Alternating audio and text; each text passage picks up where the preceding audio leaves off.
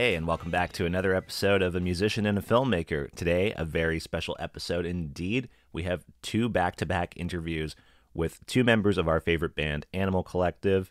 The first interview, Greg did in person on the release date of Isn't It Now, September 29th, with Brian Weitz, aka Geologist. The second interview, one I did over the interwebs with Josh Dibb, aka Deakin.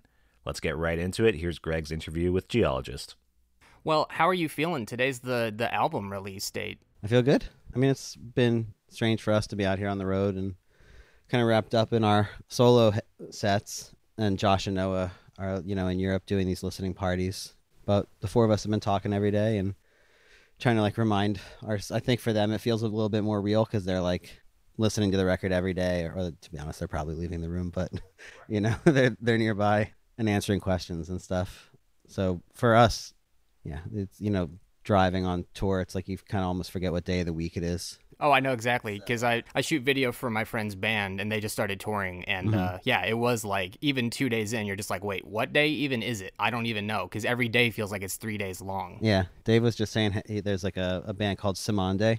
and uh, he was just saying that he has one of their songs stuck in their head, and but like he wasn't facing me on the street when he said it, and there was a lot of cars going by, and so I just heard like something mumbling about Cymande, and I was like, I, n- it's not it's not Monday, like I was like it, I'm not quite sure, but it's it's definitely not Monday, and then he was like, no, it's not what I said at all, and, uh, but just goes to show and like we've already talked about like you know sent josh and noah text like on the band group chain like happy release day and love you guys hope it's going well over there but still like for a moment forgot that it was friday like even So did you guys graduate to a text chain over an email chain? yeah it's Okay. been, i mean it's been that way for a long time but I got you. yeah. Right. Well, I recall like when kind of bonkers came out, y'all talking about how that was like born out of the email chain of like an experiment to try to write a song like piece by piece. yeah uh-huh um we're gonna try and do a whole uh ep that way but uh yeah i think that was the only one we finished Well, it's it's just interesting how I guess speaking of kind of bonkers, sort of how like I guess that song was in like the pipeline for something like six years before it, it got a release, and then of course here we are now, and we're at Isn't It Now's release date, and Music Box was March of 2018. Mm-hmm. So it's got to be relieving to finally like go from that first like little sketch period to having it fully realized and having mass audiences be able to discover these songs instead of just people going, "Hey, have you heard the Music Box set?" Yeah, yeah, yeah. It feels great. I mean, for me, I think the relief came like when it was done, and just like knowing it was gonna come out in the world. It coming out now is like it's a, it's bittersweet in some ways because there was like a push and pull between wanting to get it out really quickly, but for precisely what you just said. Like it's been a long time, but also like we like to tour when a record comes out and play those songs, but it's like for like you said, these songs we've been playing in some form or another for over five years and also like last year was a heavy touring year really heavy in addition to like all the cancellations for covid that came with it. And it was just stressful. And when you're going to book a tour these days you usually have to do it like between 8 and 12 months out. So once we set a release date for september it was like really just after new year's like early 2023 and we were in no headspace to consider like touring again you know? And normally we wouldn't. Like this would be kind of the year where he would do solo stuff and we wouldn't even put out an animal collective record but because we wouldn't have one to put out you know so so it coming out now and and not being able to promote it in the way that we normally promote it like that's a sad thing you know to to us that we just knew we wouldn't be ready to tour it Well, I saw that you were talking to someone about how you know a lot of it is also just the fact that you guys are so busy, not in the band's capacity. Like your solo careers and your full band stuff can often overlap in terms of you know the allotted advances or budgets or what have you that you have to deal with with having a label. So yeah for sure it definitely makes sense that you know the promotion this time around wasn't as strong as time skiffs but i think that that might have just been because and this is me just speculating it might just be because you know time skiffs was six years after painting with and it was after that whole pandemic wait so it might have just been like a, the boys are back in town kind of hype Uh, yeah, for sure, and for us too. I mean, I think we had energy at that time to to do things like rehearse and, and tour and spend time with each other on video sets and all the things that you normally do. But you know, in part because we hadn't seen each other in a long time, so that was different. But like I said, trying to like start thinking about that and scheduling it like right after having to cancel a tour in Europe about a year ago or a little less than a year ago. It was just like hard to to think and like just get ourselves in that frame of mind. So, well, I guess as far as the songs themselves being on a record, is it because I remember I recall you guys recorded at least what we at the time thought was the entire album in what in like November or December of 2021 for isn't it now? Yeah, yeah, yeah, uh-huh. yeah, the whole thing. Yeah. New York, Mhm. and then you guys did a couple of later sessions. Those were just mixing sessions. Oh, okay. There wasn't any like overdubs or anything. Mm, not that I recall. Yeah, no, I don't think so. Well, basically, what I guess what I'm getting at is that I mean, maybe like we replayed a keyboard line in mixing, like you know what I mean. But like, i- if if we did if we did it, because we've done that in the past, it you know like normally like somebody might hear something and be like, I just wish I played that like slightly better, and someone's like, well, just go go see if there's a synth in the key and like, and let's just plug it in and do it over. But it wasn't anything like significant. Like nothing was like changed in the songs, you know. But uh, honestly, I can't remember if that happened for this record or not. So I guess what I'm getting at is that because you guys recorded it back then, of course the fans hear that, and I think we heard that around like I think uh, when I saw y'all in Atlanta at the Eastern in March of 22, I think that had just That's my birthday. been announced. Yes, that Yeah. was a great show. hmm thanks. And I had COVID that day. oh, really? I mean, I didn't know at the time, but Yeah, that's ha- Yeah. that's actually funny story. When you guys rescheduled the Dallas shows or the Dallas and the Austin shows uh, because of COVID, Mm-hmm. I went to but I went to Emos in Austin and then drove back to Dallas the next day to see it at the Granada, I think. Uh-huh. But I think Emos was the one where I got COVID but didn't know it Uh. until the shows were already over, and so I had to say, "Hey, everyone that was around me." Just double check that you didn't get it, also, Yeah. because I'm sure there was a, a pin getting passed around. I had to do that for that tour too. I mean, I think I got it in Nashville a couple days prior. There was like a I woke up in the hotel and before like we got in the van, I wanted to get a bagel and I like mapped to a bagel place on my phone, but I didn't like quite see that the highway was in the way and uh, like on the map. So it said it was like a really long walk, like an hour walk or something, and I was like, it can't be. It's like right there. And then like when I went to go do it, I was like, oh, it's because the highway is in the way, and you have to walk around and there was a Waffle House like literally right there, like in front of me when I made this realization. I was like, oh, I'll go in the Waffle House, and nothing like I love Waffle House. I'm not saying like Oh, get- it's always a great. yeah, I'm not saying you get COVID at Waffle House, but like when I walked in, it was packed, and like there was only one seat at the counter, and the guy that I was sitting next to was just like coughing like crazy, and it was the kind of thing where I just knew. And then that was like two days before that Atlanta show, and then I drove home and started feeling sick. Like that was because that was the last day of the tour. Yeah, and I started so feeling you sick. sort of lucked out that it was. Yeah, I felt sick immediately, like as like getting back to DC, and and yeah, Yeah, it's it, that brain fog can immediately like start setting in. I, I think the worst part of it was for me like when I was recovering, I would like start a thought process, get halfway through, and then just give up because Yeah. I didn't have enough mental energy to finish a thought. yeah. It's how I heard that that happened to a few people. Luckily, like we were working on that movie, The Inspection. which I saw in theaters. Oh, sweet! Yeah. Thank you so much. I can't say there was anyone else in the room, but I was there. Thank you. I appreciate that.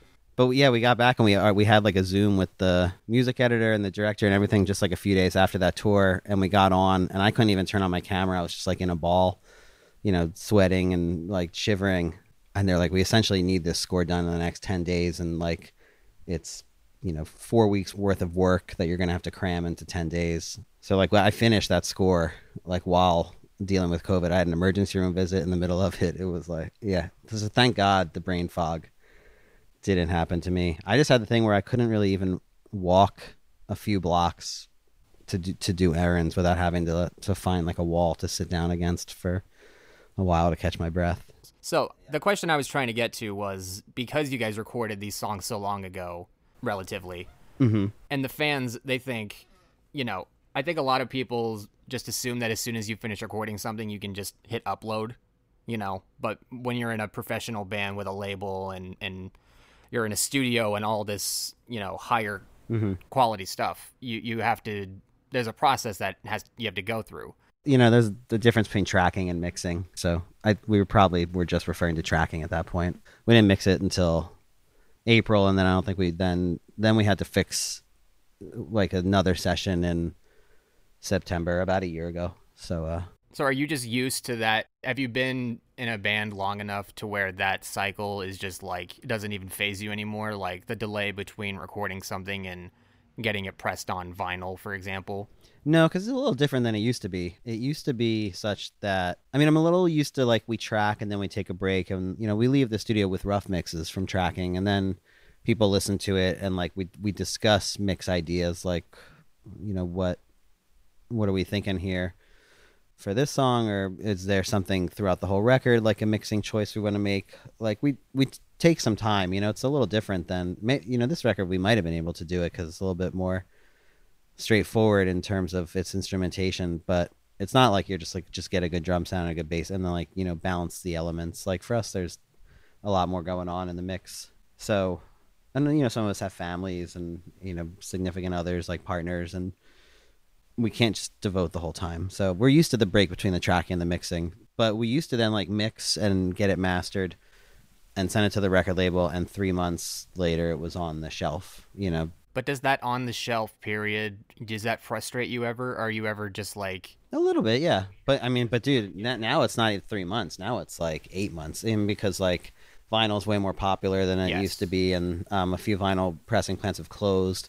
So there's like this, and like you know, people and, you like know, Taylor Swift is doing four versions of her exactly. Eras album, and yeah. so there's just so, this giant and more, backlog. more power to her. Like I don't, you know, but no, but it they're gonna press hers before they press ours. Exactly. you know, yeah. Um, so we, yeah, it like it now. It's I would kill for it to be like three months, you know, like it used to be. But yeah, it's always felt a little bit like once once it's done, we want to get it out there. And it used to be dictated more by print media, like magazines. You know, when we started working on this schedule, it was like 04 or something, 2004, where when like magazines wanted to talk to us, and we actually had to think about it, not just like oh, it gets back from the pressing plant and then you send it to stores.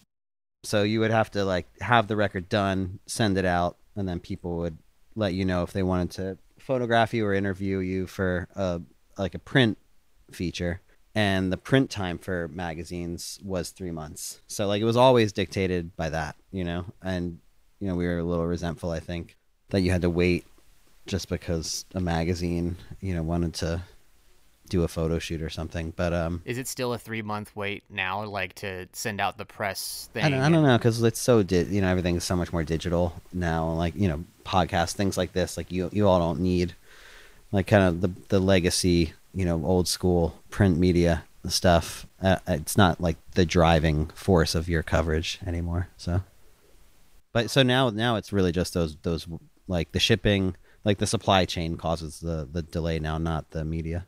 That's basically what whatever I tell people whenever they're like, "Stupid Domino, why isn't it out now?" I'm like, "Uh, for reasons beyond their control, if you can believe that." Yeah, Domino's a good record label. Yeah, they, they really are. They don't. Uh...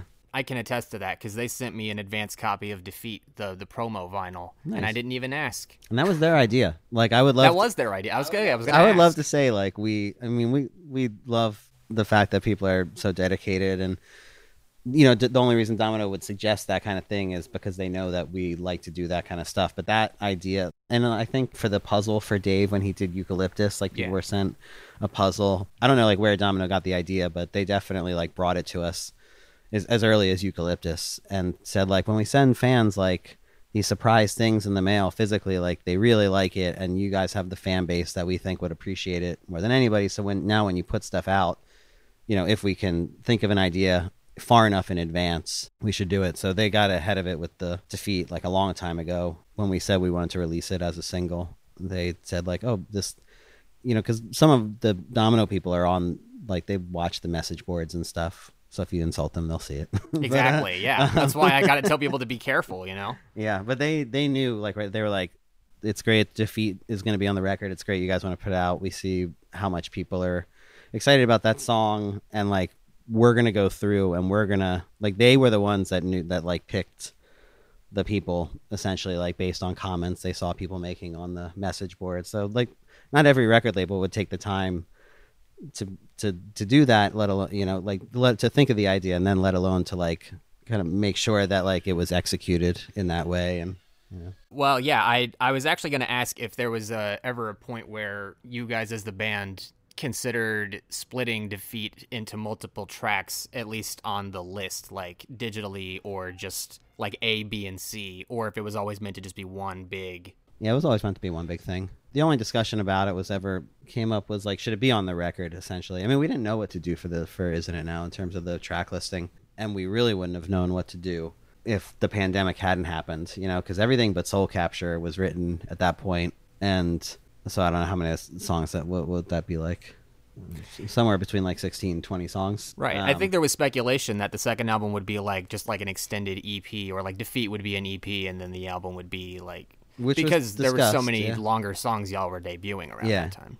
Had we gone and recorded everything though in like early 2020, because we were supposed to, we were looking at like April or May for studio dates, and we were going to record everything, and we really had no idea like what to do. Like we didn't go, we were not going to go into that with a plan of like, this is going to be the record, and these are going to be the EPs, and these are going to be B sides. Like we had, because every we felt good about everything, so we we had no idea, and it was like this tough choice and maybe like a tough conversation and like a tough meeting that was gonna like lie at the end of it and then covid just kind of picked for us Right. and like kind of gave us two records Well, I think that first week in October 2019 when y'all debuted that material, I was at that Tulsa show when they Oh, were killer. when y'all were first playing Yeah. the new stuff. i like And- playing there a lot Yeah, it, uh, they have great sound there. Surprisingly, yeah, and we all like jj Cale a lot so it's nice to play in his zone Yeah. And then like throughout that week y'all were debuting more and more material and then like by the end of it we're tallying up there's like 15 new songs Mm-hmm. and we're like, you know, looking at the bootlegs it's roughly an hour and a half of new music. As a fan, you're like, are they about to make a double album like for the first time ever? Yeah. I mean, in a way, yes, but maybe not the way that in traditional Animal Collective style fashion, not the way people would expect yeah as other people do. Yeah, we didn't know. I mean, and taking defeat off would have been the easy thing, and making like making a defeat EP would have been the easy thing. But that was such like a totemic song for us, like going back to that music box performance. And you know, even when Dave when Dave sent the demo, it was only like an eleven minute song, but it still had all those parts. And like as more lyrics were written or whatever, and like we kind of jammed from part to part, it, it became what it is now, and it just encapsulated so many of the different vibes of the record and really was like the song and the music box that made us feel like when Josh and, and Dave and I were working on it in the few days leading up to that performance, we were like like we we have an idea of something. Like this is gonna when everyone's done whatever solo stuff we were working on then, like we have it now. Like we see it. We see where we're going next. So the idea of leaving defeat off was always left a bad taste in our mouth, but and we didn't, you know, in the end we decided not to do it anyway. Well, I think a lot of fans, myself included, sort of speculated that because Defeat was the closer of the music box set, and there is this sort of like grandiose finality to it. Not that it would be your last song ever or anything, but I think most people assume that, oh, if it's going to be on an album, it'll be the closer because it is this big, epic closing thing, and it could take up an entire side of a vinyl. I had the same thought. That was my I pushed for it to happen that way, but some people in the band felt like it actually would leave the impression that you thought of like is it too much of a downer? No, I think the ending's really optimistic, you know. I, I start it was funny like when even the four of us talk about it. 'Cause, Like, did you ever see this um Swedish movie called Let the Right One In, like the vampire movie? I saw that in the subpar American remake, like back to back, just to cool. compare. I need to rewatch the original though. It's really good. I actually just watched it not that long ago, um, again, and uh, I remember at the time like people thought the ending was really pessimistic. Like, like for those who haven't seen it, it's like Spoiler alert. spoiler alert. Yeah. Um, so there's like this girl vampire, but it turns out she's really old. She's just been stuck as like a 11 or 12 year old, and you know she has that like older man who you think is her father, but then and then like he dies. She almost like and then she kind of replaces him with her friend who's like another 12 year old boy, and they run off together. And people thought it was this pessimistic ending, like, oh well, he's going to age and she never is, and so like essentially you're just watching like a loop, and you just watched one loop end, and now like another loop's beginning, and like he's gonna grow up to be the old man who eventually dies or she kills, and when she meets another person her age. And I remember that was posed to the director. Like I watched a Q and A or something with the director, and he was just like, well, "That's a bummer. You all think that. Like that, that never occurred to me. He was like, Yeah. I never saw my movie that way at all. Like it was to me, it was like such a sweet love story and such like a hopeful, romantic, optimistic ending. And like I never saw that dark side. Whether he was being honest or not, I don't know. But is is the ending scene Is it the one with the pool and the bullies, or is that like It's right away- after. Is it right after that? It's when they're like, on when they're on the train and he has like a trunk and Right. they're like doing the little Morse code Yes. Okay. Yeah. communication. Yeah, and that just that seems like a you know, well, because a if you want to sit here and get pedantic about vampire laws, I mean, she could easily bite him at one point, and they could last forever True, together yeah. if they wanted. But I think it's also just that they found a companion in each other, and they're Yeah. So uh, that's the way defeat was a little bit for us, where I was, I've always, I mean, I hear a lot of like melancholy in the song. but it's like a bittersweetness. Yeah, totally. And I think the ending for me has always left me in this place of feeling like ex- like acceptance and also optimism or like empowerment that like you can accept something or move on and what you know regardless of whatever the subject specific subject matter is i think other people in the band felt like oh no that's a downer ending and like also like the word like noah was even like well defeats like the I'm probably giving you too much inside baseball here but noah was like defeats like the thing from like this era. Like that's what the record should be. Like instead of calling it like isn't it now you know like i want it to be called defeat. And you know other people were like that just makes it seem like we're giving up or like we've been defeated Right. or something you know what i mean? And it was like no it was like that's not really what i'm getting at. It's just like that's the thing you know? And then the only reason we didn't do that was because like we did the single called defeat and we were like to have like a single called defeat and the record defeat. And then isn't it now was like what we chose and we all grew to like that better like what was in the discussion we grew to like that better. But yeah we we knew that that song that title those lyrics like could sort of implant ideas um, in people's heads. And i still wanted to be last on the record. That was another thing like a lot of times we have sequences and like we're all like we just know it. And uh, think for a long time we assumed defeat would be last. And then all of a sudden like yeah the, everything i just recounted. So we we stuck it in the middle. You know the movie Clerks, right? yeah. Dante, his his famous line when they're talking about which is better, Return of the Jedi or Empire Strikes Back, and Dante goes, "I like Empire because it's got a downer ending, and that's all life is—a series of down endings." Which, of course, he's a pessimist, cynic at that point in the movie, so it makes sense from his perspective. But that quote always stuck out in my head. Anytime someone's like, "Nah, it's too much of a downer," I'm like, "Life's full of downers." Mm-hmm. But that's the point of the song is that you just pick yourself back up and you keep going, and then you know you get knocked. It's like the Chumbawamba song that everyone loves, mm-hmm. which, by the way, I'm expecting a cover of at some point in the future. so you you you did mention that Defeat was floated as an album title before Isn't It Now came around. Were there other album titles y'all considered that you would want to? Is that too personal, or is there anything you'd want to? there probably were Nothing that comes to mind. Nothing that comes to mind.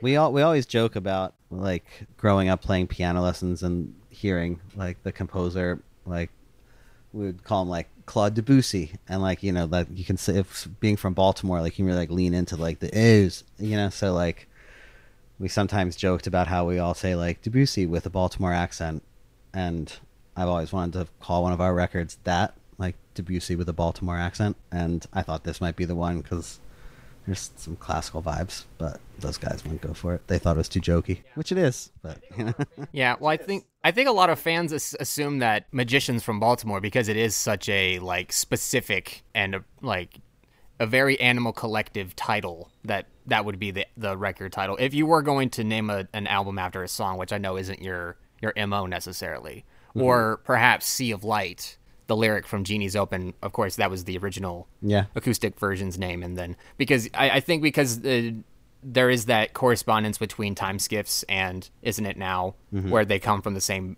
initial batch that in the title there would also be a thematic similarity like you're writing a time skiff on the sea of light or something like that mm-hmm. you know but again That that's why good. we love animal thought of it. collective is because you guys always do the thing that we never expect yeah. We've yeah, magicians never came up as a title, and there were no other songs where we thought like that would be the title other than defeat.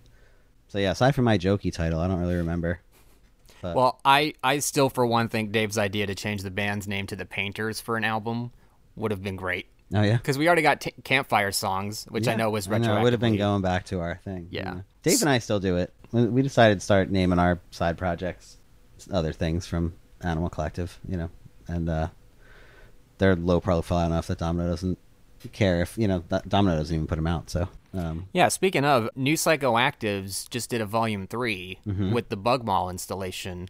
Is there any is that just like sort of a thing where like you have ideas saved up and then you come to Dave with it or you know vice versa or is it like you sit you're like I'm in the mood to make something let's just do like a new psychoactives and have fun with it and there's no pressure. So the first two are like that. The first two new psychoactives. Bugmall, our friends who run Drop of Sun Studios in Asheville. There's like also a gallery kind of art residency space, and we had close friends, Glow Space Arts, the uh, art group in Asheville. They actually do Dave's T-shirts that he wears on stage every night, and also the ones he sells on tour. Oh, cool. Um, and they were doing this this full installation called Bug Mall in this artist residency space in West Asheville, and they reached out to Dave about doing music, and he asked me, like, and they, you know, they were like, it's a, it, it is what it sounds like. It was like, I'm all for bugs, you know, was Right. like what the thing looked like, and he wanted to work on it as a like they brought him the idea. He wanted to work on it as a duo and we didn't discuss like what it would be at all as we were working on it. We just we threw out like it should be somewhere between like 40 and 50 minutes of music and so because it was going to loop nonstop. So we we wanted to think about how much time someone might spend in there and and yeah i don't know i can't remember how many songs we we did Was the uh, painting with debut at BWI did that influence that decision at all, like the runtime thing? Because you guys did loop that album for like twelve hours. No, I can't remember. That Dave might have even gotten like a, a request from the artists th- about that time limit. Um, so I can't remember, but it was after it was done, and they said like, "What do you guys want us to credit you at?" Like when you know once the thing opens, it opened around New Year's last year, um, or like during the holidays in December, and we just did it in like a few weeks, and uh, like I think we worked on it for two weeks, and we we're we're really psyched on it. I can't remember the exact. I think Dave, Dave just like called me and was like, "Hey, they they need to like list us as the musicians. What are you thinking?" Like I, I and then we were like, "Ah, "I think we might have just made New Psychoactives Volume Three. Like let's like it kind of this feels more like that than wanting to be Avey Tare and geologist or animal collective." And so we just that's how it came to be. And as far as like the future of that project, that's just is that just like a thing where if the idea comes along, you you will fall into the motion of it, or is it Yeah. something you just like like We- you wake up one day, you go, I want to make a new new psychoactives. It's it's both. I mean, Dave, like we always intended Animal Collective to feel like some sort of an ecosystem or a universe that would have different organisms and niches and areas to go. And it's tough again because I don't really like go on the, I don't go on the message boards or social media that much. But I do get the sense. I mean, this that like because I meet people on the road. We do have like a, a lot of younger fans that have almost come up like seeing things a little bit more separate than we see them in terms of like and and not that, that that's on them like we operate this way because of the music industry that like there's like records that we promote and we tour that are more like song based The and, like- mainline albums, yeah and yeah. they're like more like trad or you know like well, that's also a subject of debate, like what constitutes mainline, like ODDSAC or Hollindagain, yeah or, or something like tangerine reef or Right, you know all that stuff. I mean we take all those projects as maybe like i mean it's tough because like to do like well, that's a good phrase mainline album. Like they usually like require more resources and getting together and you know things like bug mall dave and i made completely remotely. It was just like we had like a shared session online and it's all we and we wanted to make like an all synthesizer record like i don't know if you've heard it but it's like it's Yeah. all it's all synths like either my modular there's like uh, even things that sound like field recordings are like not field recordings on there What I like about Bug Mall is that it's a little deceptive because you get like the first 20 minutes, that's like sort of that ambient meeting of the waters, Amazon rainforest kind of soundscape.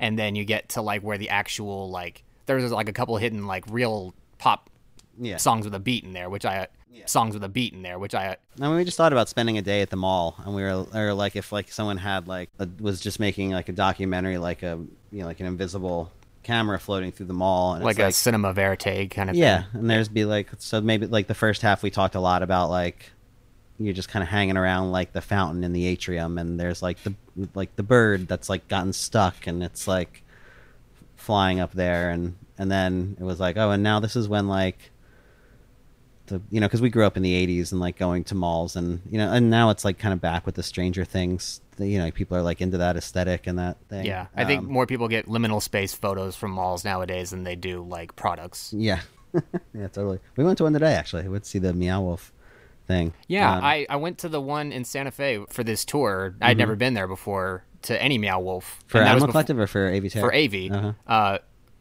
did the whole art exhibit, saw the show. It was a great experience, and then this place opened up like a two months after we went to that. So I'm still waiting to go to that one because you know cool. Mm-hmm. it's a big tourist attraction. Everyone's gonna go and It wasn't explore. that packed. It was it was cool. Well, it also depends on what time you want to.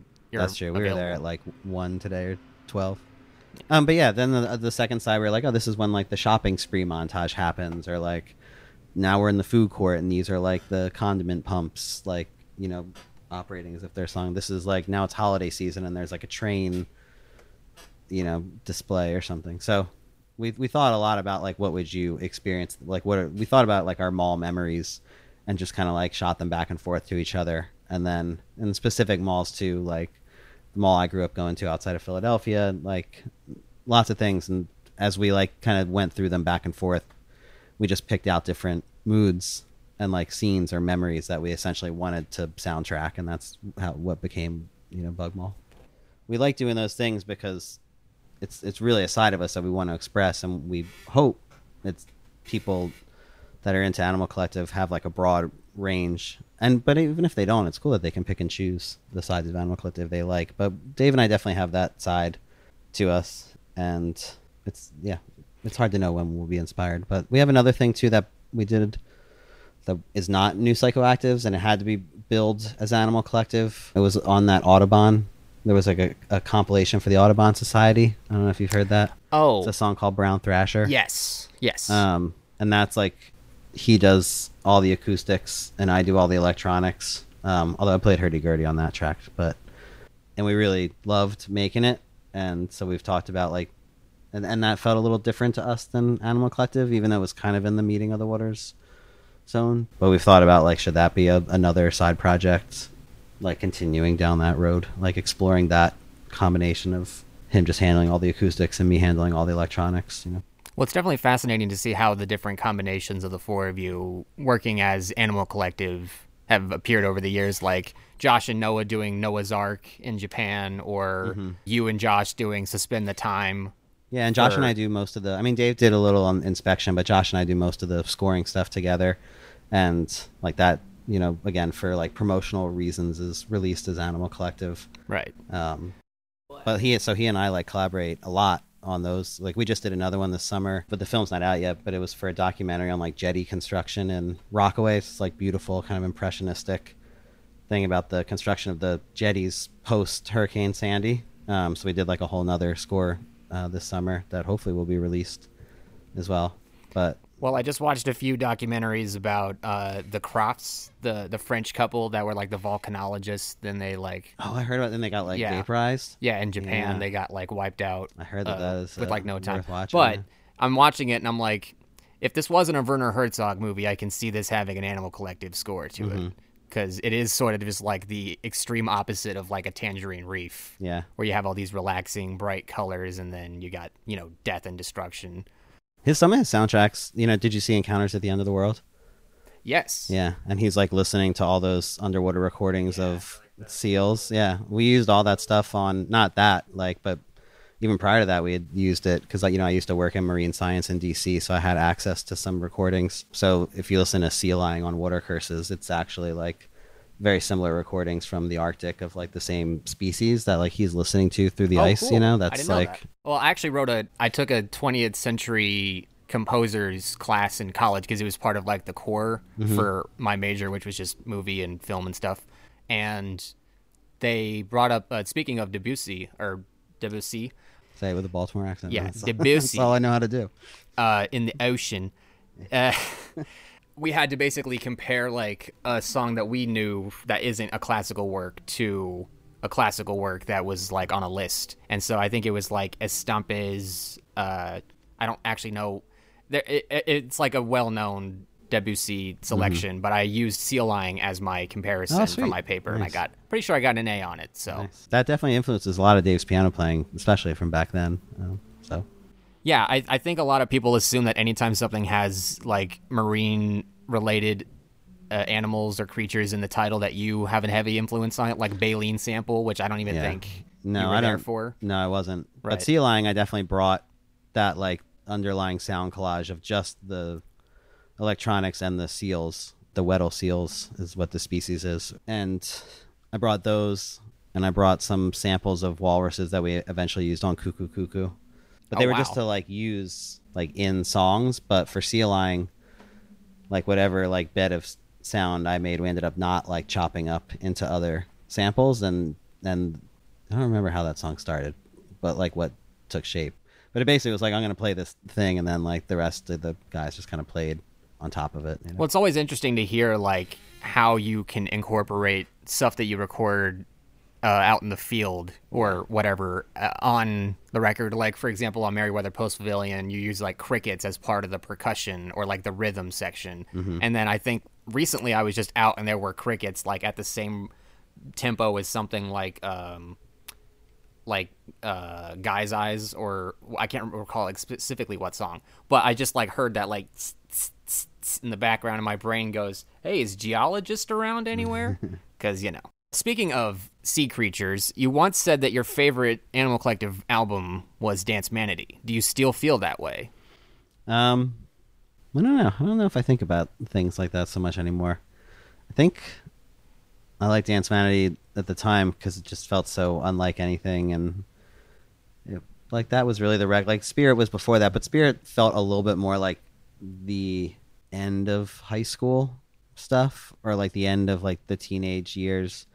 There was just something about it that didn't like feel like New York to to us. You know, it felt like Dave. You know, Dave primarily did it back at his parents' house in Baltimore, and I know it was going back there during the summers. And the, but Danse Manatee was like the thing about Danse Manatee was it was when like we were already doing that when Spirit came out. So for people in New York to hear Spirit and get like interested, and it, it was just like the I don't know, there was like an excitement to it, and and just feeling like like can we do this and getting a practice space with Black Dice and going on tour. There were just it was just the beginning, you know, of so much, and I definitely don't think that record sounds as good as it should. Like we did like the all the live tracking on tape, the same machine in the same place that Dave did Spirit actually. Like we came back from New York and and did it, and it sounded so good. Just like some of my electronics and synthesizers, no on drums, Dave on guitar, no vocals even. But it took up all the tracks on the thing, so we were like, all right, well we gotta like that first playback. So that like those things were in my head. Like we did all the songs, then we just like put the reel back on and we like played them back and got like the drums balanced and whatever. And we are like, oh my god, this sounds so good. But we're gonna have to condense this now to two tracks onto like a digital eight track that we had, and then we'll do the overdubs on those. And we didn't know what we were doing when we did that transfer. We didn't know anything about compression or limiting. Well, I know uh, that was you. You recalled way back when about how you there were like certain frequencies that you were able to achieve on Spirit that didn't necessarily come through on Dance because of the technical limitations. Yeah, like on Spirit, it was all done on tape, which is very forgiving. And this, like going between the analog and the digital, there were like certain precautions that we learned many years later that we should have done. But it's cool. I mean, Dave and I have been. I hadn't listened in a long time. We had to relearn. We haven't played Ahhh Good Country since the fall of 2000. Yeah, I was gonna ask So, that. That one we had to to relearn come out of nowhere. Yeah, we were trying to think of something. We knew we were going to do Man of Oil. We always do it, and we were like, we should do more than one. And he was like, well, he was like, when was the last time we we thought about playing this? Like this one could be good, and they're you can play them both in the same key with the hurdy gurdy, even though one's in a major and one's in a minor. You can like the hurdy gurdy is only like a fifth, like it has like the root note and then the fifth, and then you can change, like go from major to minor if you want. So it was like oh they're both in the we can make them in the same key and i don't know we just So we talked about, I guess. Well, okay, let's do this one because we just talked about the hurdy gurdy a little bit. Mm-hmm. You played that on stage and you've done the gong during defeat. Is there anything on Isn't It Now that is similar to that? Because I, I know that the personnel list came out recently, and I don't think there was anything credited to you other than like synthesizers, hurdy gurdy, and you know your, your usual geologist isms.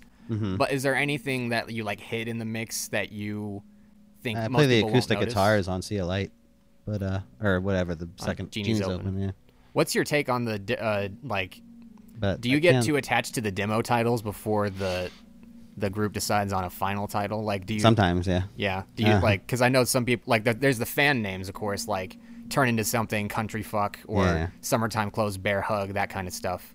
So, well, Genie's Open was like Noah. Noah doesn't often name his demos, or he didn't for this time anyway. Like Um, car keys was 24. yeah, Yeah. So he just um, they just have numbers. That that hasn't been the case for every record. Like for Painting with, they all had titles, and for Merriweather, they all had titles. So, but this this one, it was just like a lot of times he didn't even have lyrics, so it was just like just the numbers. So that was like PB thirty, like Panda Bear thirty, is the beginning of that, and then they had Sea of Light that we knew we were gonna do, and I don't remember when we fused them. It was then it was Dave's idea actually. Dave was like, I like we really like this thing of Noah's, but it was kind of on the short side. You know, it just like repeats that thing a couple times, and we really liked it, but we weren't sure like how to start it, how to end it. And I think it was Dave that said like, "Well, I'm not sure how we should start Sea of Light," and I imagine something like that one starting Sea of Light. Why don't we like Why don't we try and like it's just like in the practice phase. Let's try and play this, and let's try and like improvise our way into Sea of Light. So it was always like PB30 Sea of Light kind of thing, and then I don't remember when that title. Right. So we talked a bit earlier about like songs going in specific orders on the track list, what would defeat up for contention. It, I'm wondering how much of that the final order of something is like y'all take into consideration the the streaming side of it versus like the vinyl, the practically having to press it to a physical record, like the the space of how each song can fit on a side. How much of like all that goes into how you consider it, or is it just this is the order we like now? How do we make it work with the limitations? Yeah, it's always the latter in the band. Definitely other people around us like bring up streaming. Like we recorded Gemini and Broke Zodiac for time skiffs, and we just didn't think that they sounded as good as they could. Um, and we took them off. But Domino had heard like normally we don't really like send them the record till it's all finished, but just but the nature of COVID and you know everything, we we sent it to them. We said like we did like eleven songs. Like th- this is what we're sending to um, mastering, and then in between that and actually going to mastering, we we took them off and we just said like I think it was like we were gonna go back and like try and tweak the mixes again, and the and we just decided like you know what, like they just don't sound as good as when we're in the room playing together. So let's try it again on the next record. Well, I think it's interesting how the um, the there's like a bit of a yin and a yang between time skiffs and isn't it now with like some of the more like stuff like Royal and Desire or Passerby being on time skiffs when your brain might think, oh, it goes with the other batch of songs. Yeah. So it's kind of there is a little bit of a Venn diagram to it. We had, I mean, but I remember Domino was like, "Can you please put those songs back on time skiffs?" And we were like, "Why? They don't. They're not their best versions." Like They're like, because Broke Zodiac is a single, damn it. Yeah, especially the old Broke Zodiac was fast, and they were like, Gemini can, you know, was gonna. They thought like Gemini could be like a great like summer playlist. Like they thought in terms of like what can get playlisted, you know, Mhm. and um, we didn't we didn't care. you Yeah. know, so, um, Yeah, no, I, I think maybe the only time I heard y'all say anything about that was painting with and Dave saying something about how subconsciously there was maybe an attempt to sort of streamline the lengths and the poppiness of it for not that you guys make it for the appeal of the mainstream, but mm. like it, it would be a, a nice side effect if that you know yeah, if he out. said if he said that, I'm sure that was more of a side effect thing. Because Floridata is like a radio song, like Yeah. hundred percent. But the idea for that had been floating around for so long. Not Florida specifically, but Right. that idea, like Dave and Noah, you know, especially like being in the van on tour, like, and you, you sometimes don't want to listen to these like long psych rock epics. You know, there someone's just like, I've got to stay awake. Like, just put on the Beatles, put on the Strokes, put on the Ramones. Like, just like give me, put on like the Boston record. You know, like just like put on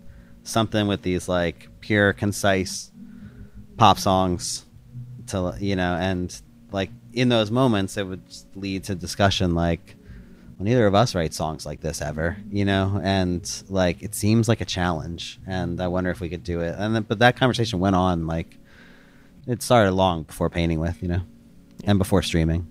So we were talking about let the right one in, and it, actually that is sort of related to a question I have for this. Because our podcast is a musician and a filmmaker. We do an album and we do a movie, and we want to spotlight "Isn't It Now" because of course you've granted me the time, and I'm fortunate enough to speak to you today.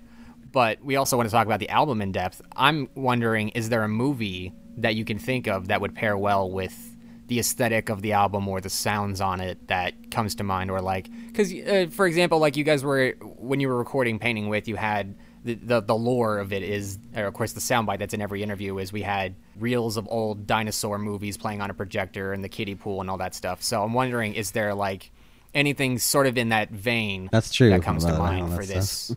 I don't know. I think you know, there's a streaming service called Shudder, and we actually I don't know if it's going to happen or not. I haven't heard anything back, but you know, when people are trying to think of like ideas to promote the record, Dave and I were like, get us the guest curator spot on Shudder, you know, and we'll think about That would be perfect We'll think y'all. about this precise question that you're asking Okay. us, but like we haven't been asked yet, and we haven't done the work to really like think about it. But I think you could probably go with some folk horror stuff, like uh, Like Blood on Mandy? Hmm. Like Mandy? The No. Nick Cage movie? No, Or- I'd say like Blood on Satan's Claw or Valerie and Her Week of Wonders or V. I don't know if you've ever seen these are all like older movies, uh, like 60s and 70s movies. But Shudder does have like a folk horror collection already on there.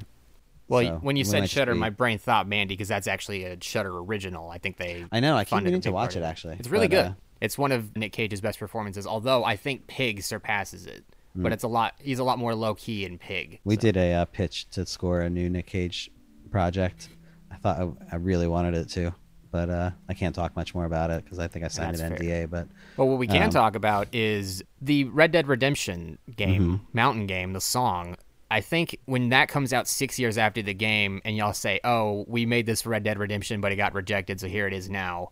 I'm curious how that even came about. I don't know if we ever got the the inside baseball story on that. Well, it came about in the same month my son first child was born, so my brain is uh it's not gonna re- recall. That that took ton. precedence. I got you. Um, I I might say a lore that might not be true because Okay. again I might be like conflating things, but um, somebody had like proposed a collaboration. I can't remember with who. But, Do you um, think it was? Can you speculate that maybe it had something to do with the popularity of Merriweather Post Pavilion and how y'all were like the indie darlings of the of the scene at that minute? Maybe, but I don't think that was the side of us they wanted. Uh, I think it was more like people, and you know, like somebody, like it was a music supervisor in New York, and he knew, I think, more like sung tongs, and you know, like he knew we were capable of that. And um, Well, if there was one album I would put over Red Dead Redemption, it would be like Campfire Songs. Is like that, or I think Josh and I kind of eventually did it with Crestone. Like Crestone to me is like my spiritual west, like especially the songs I did on Crestone, because like we kind of did it a little bit split. Like we play on each other's tracks here and there, but some of it's like that's Josh, and that's some of it's that's Brian. But you're getting that similar like visual inspiration from the landscapes of yeah I, I used to live in i used to live in arizona for a long time so Right. like you know wanting to do like a i always wanted to do like a solo record that would be sort of like a weird cosmic instrumental cosmic country thing you know but klf did it with chill out really well and there's a gazillion ambient pedal steel players out there right now but anyway that's i think what they wanted from us red dead redemption. But dave had been asked to do another project. And again since like noah was noah and i both had children that summer. So like dave was like well i'll do this thing solo. And he wrote mountain game for that. And then that fell apart whatever session he was supposed to do. Red dead redemption called and dave said like i just wrote a song that i have nothing to do with. Like do you guys want to come up and so i went up to new york for just a day worked on with him noah sent his parts remotely we sent it in to them and they were like this really wasn't what we were looking for guys sorry and that was that Y'all y'all scored movies like Crestone and, and The Inspection and the upcoming maybe untitled documentary. i think it's just called jetty It's just oh okay. Yeah. Is is that a, was there any like joke in the group chat about how Noah has that song last night at the jetty and that's the project y'all are working on now? No, or- but I mean the director actually has worked with Noah before. He did the he did the video for I think for Surfer's Hymn, and he did some stuff like you know if you've seen like there's footage of Noah in Lisbon around when the Grim Reaper record came out. It's like almost like an electronic press kit, like an EPK kind of a thing. yeah. Um, is that that, the, it's that guy? like him and Pete in that video? Yeah. Oh okay. Um, so it's that guy, and uh, oh, that's cool. Sam Fleischner is his name. So yeah. ODDSAC was like a four or five year process, right? Of like that give and take with you, y'all and Danny Perez. Like, Mhm. But yeah, three that- and a half, four years. Yeah. And y'all have collaborated with him on video since then. I'm curious if y'all have the like urge to do another Oddsac type project, or is it just because y'all have gotten to a certain age and you're so spread out that it's not as practical to? Yeah, it wasn't Kinda- practical back then. Oh, okay. but, um, but I, I love doing it, and yeah, working on something like that, you know, which you know we called it a visual album at the time, and there's been some back and forth about whether we should just release the audio on Spotify. I definitely am in the camp of like I prefer not to. Noah's I think on my side um, as well. The other two guys I think could go either way. Um, But, like, as Danny far was- as separating the songs? yeah, because Danny was just such a strong part of it. Like he was in the studio with us, and he had he took the vocal booth and turned it into like an like an editing suite for himself. And we literally were just like passing files between the two rooms, and he would, you know, we would like he would hand us some footage, we would score to it, we would give it back to him, and then he might change something, and or we would say to him like, hey, so like compositionally it made sense for this beat to land here but like you have a cut that's just like a couple seconds later. Can you change that cut? And he would do it. Or sometimes he would make a cut that he's like i just can't look at this any longer. Or like if this fades into this thing it looks really great but like musically it doesn't line up. And then we would go back and change what we did and it's almost like he's like a fifth band member so to me it's like putting up the songs removes a band member's contribution from a song so that's why i'm not in favor of it but uh but doing that kind of stuff like that process that uh, that I just mentioned, which is is why I'm not into the separation, but doing it like was a lot of work and a lot of time. So Yeah. very painstaking. No, but, making a you movie, I can tell you from experience, is a pain in the ass no matter what size or shape or scale, you Yeah. know. Especially when it's something like that where there is like a blending of the, the two mediums. Yeah. So this is a, a question of I asked on the Discord server uh, if anyone had any questions for you. So someone asked, "Well, do you have an the earliest memory of like the first time you sampled something for like just messing around, experimenting, or like a sound collage type of thing? Like, is there a, me- a specific memory that comes to mind of like the first time you sort of played around with that? Mm-hmm. It was like in eleventh grade, I want to say. So yeah, when I was like sixteen, Dave and I were already getting into like horror movie soundtracks and curious about it. And I, I couldn't tell you like what it was, but just like making our own like sounds around the house and sometimes putting them on a dictaphone and then like playing the tape back and messing with the speed. So we had this, yeah, we had again like going back to the early roots of Animal Collective. Like we had this band Automine that was like the two of us and some other friends. Eventually, Josh joined that, and then we, he introduced us to Noah. But like Dave and I had a side, a few side bands too. One was called Wendy Darling. Um, we had another one. It was called Dark Ages, which is when we in that we did what I'm talking about. But in Wendy Darling, we did too. Again, we were like 17, I think. Just recording things off TVs, recording things off records, or like spinning a record backwards, you know, and like recording that onto to cassettes and stuff. Cool. All right. So I really don't have much else that I wanted to ask. I guess we can talk about the Tucson tracks since that's Oh, sure. just out now. So where did the songs on it come from? Uh, Is it from?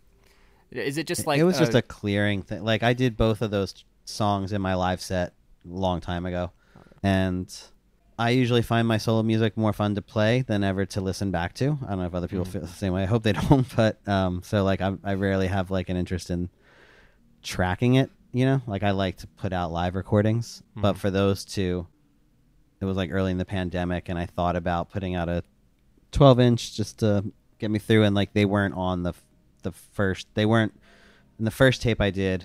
They were not like part of the performance that was recorded that night. I may not have even written them by that point. So like I still had the samples and the loops and everything for them, and I was playing them live on the tour I did with Noah, tour I did with Dave, and like some other shows like with Gang Gang Dance, and I just there was no like record of them, and again Dave and our friend have started this cassette label, Dosed, and uh, he really liked those songs when I used to play them, and um, he's a close friend of mine. He's always asking me like, "Is there a project we can work on together?" And I was like, "Well, you know, I during the pandemic we mixed those two tracks together." And then I just didn't put out the 12 inch. It just became. I was like, why am I trying to put out vinyl during this time? It's uh, like life is already too crazy. So I sat on them. I didn't do anything with them, and I was just kind of content with never putting them out. But once Dave and, and our friend Adam started this cassette label, I was like, hey, well, we worked on, we wor- we already worked on like a single together four years ago. and We never did anything with it. Like, if you guys want to put it out, you can do it. And also, I'm going to play some shows. So if you get it done by the shows, I'll bring them on the road. But yeah, so Tucson tracks. I did 2019, and the other one, Super, was uh 2018. I'm gonna try. I'm probably just gonna give all the money away to charity or something. But uh, it was just about getting something out of my head, off my hard drive, and out into the world. You know, Right. Well, I think Um, that part of the allure of your live stuff is that we don't know if it like you're performing it might be the only time it's ever seen or witnessed in public. Yeah. Like I saw you at was it Gassa Gassa in Mhm. um, New Orleans in 2019. on Tucson tracks would have been the first song I played there. okay, well Yeah. now I can go back in my recording and, and amend that because all yeah because if it's something that we don't know from Live in the Land of the Sky or Yeah. Something that you explicitly say this is the name of this, Yeah. it's just gonna have new song in brackets. You know? Mhm. I have a lot. I mean, I'm trying to change that. Again, it's a thing about like I have a lot of fun playing stuff more than I like listening back. But I made a record last year with a friend or for a friend for his birthday, and I think that's coming out next year. We just have to decide on titles. I was gonna ask about that record because it was it was like he played guitar samples and then you sort of like took them and and manipulated them. Is this the same project you're talking about? Yeah, where'd you? Did have I talked about this already? I think you talked about it in an interview, but we just wanted to. I uh, Oh. we're really just curious about if there were any updates on that. So it's more like he he made Instagram videos, and I thought they were really beautiful. Kind of like Josh on his piano, sort yeah, of working that kind songs. of stuff. Totally. And the entire record is sourced from those Instagrams. Like I, I didn't, I just like took them and I chopped them up and I put them into my modular and made new compositions. So like you generally can't like recognize anything from the original videos or whatever. Um, and I just gave it to him as a birthday present because he had wanted to finish a record for by his 40th birthday and he hadn't. And so I made it this as like a birthday present because I was really inspired to do it. So I worked on it and it came together fairly quickly just for me in my studio. And I gave it to him and was like, You did make a record because literally every sound on here is you. Like if you took away everything that's you, it would just be complete silence. So like, congratulations, happy birthday, you made a record. Don't be bummed. But musically, it's all done. It's just and it just needs to uh, titles and artwork. You know, again, some of the other projects like kind of come and go. And then Yeah. I just wrote a whole new set, which actually, and I really like what I'm doing now. So I might try and actually record this stuff, but we'll see. I mean, you can let me know at the end of the night if it was more fun to listen to than for me oh to play. well, I'm already gonna record it yeah, anyway. I have a blast playing it. So, Yeah. um, so I, I hope it's fun to listen to. Yeah, for sure. I. I don't. I think as far as like maybe the fun of it comes out of trying to dissect the different like noises that you're able to accomplish at the different because there is so much like free form like structure to the songs that sometimes you have to like unless it's like a hard cut into the next thing you really do sort of have to gauge like where am i going to split these two tracks because you know it's it's in your in your oeuvre to constantly do the blending of the two the end of one song and the start of a next Yeah. like with animal collective or any other Yeah. project so And this stuff's no different. Actually, one of those songs from that Instagram record, I'm gonna play tonight, and like I have added stuff to it since then, but the version on the record won't have my added stuff to it. But interesting Yeah. all right well that's a that'll be a nice treat for those that were able to make it out to Yeah. the tour i guess yeah so the the only other thing i wanted to ask is you still do the o'brien system monthly mm-hmm. are there any plans to um because 2019 was a pretty prolific year for that show i think in terms of the amount of like unheard animal collective goodies you were able to sort of Oh, show yeah? off either throughout throughout the show like crispy pops or like Mm-hmm. the penny dreadfuls demo at the end of a show do you have any plans to show anything from this era or maybe like s- from 2018 to now as like sort of like a way to cap off the era I did one already, but Domino asked me not to to list it in the track listing because I didn't realize it at the time. Oh, so n- this is you saying, "Hey, fans, go look for the Easter egg. Go." There, dive- there have been some other Easter archives, eggs. Like I, I ended one show after we put like Prester John into Shazam. Like it was Shazamable, Mhm.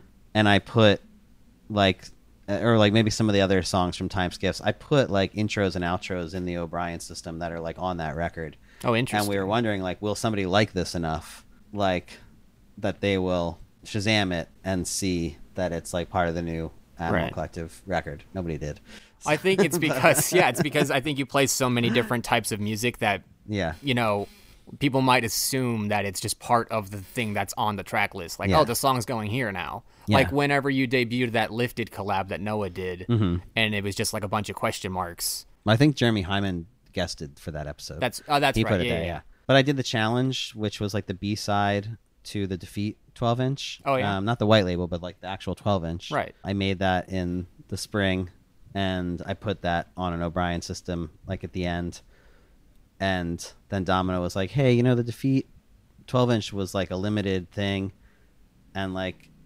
Again, because they were thinking about people that spent their money on it, they were like, "We we feel bad for the people that spent the, their money to get this exclusive track on the B side, and like we, you know, we weren't going to release it digitally, but you kind of just made a digital version because you can always go back and listen to the streams of NTS. So I won't. were- I won't say that their player is necessarily the best for yeah, skipping no, around. I agree, But, but they still felt like but hey, listen to the whole show. Yeah. Brian put a lot of work into it. So the so Domino was like trying to they wanted to be considerate of like the people that had bought the 12 inch. So they were like, yeah, it, it's cool if like NTS like art still archives the show. Like we don't want them to delete it off their server, but just make it harder to find. So like don't don't like list it in the playlist that Right. you did it. you well, know? especially because you used to do the monthly. I don't know if you still do it. You still do the Instagram post on the main. yeah, I just don't go on do Instagram the- so much anymore. So um, and I didn't like having to go on. I, I do go on for the stories. Like NTS asked me to like post like if I have a show that day, Mhm. but I'd rather just do like a roundup at the end of the year. Although Instagram doesn't let you do like more than ten photos, so I can't do the You can't do twelve. I can't do twelve. Yeah. But um, and usually a year is thirteen playlists, so I haven't figured out what I'll do at the end of this one. But All yeah, right. so like the challenge was in there. I don't know if people people have heard that, right? Like that's out. Oh, yeah. yeah. Okay. Well, uh, you know that the nature of a band like Animal Collective is that stuff will inevitably leak. No Mm-hmm. matter as soon as people get their hands on it, it, it spreads like wildfire.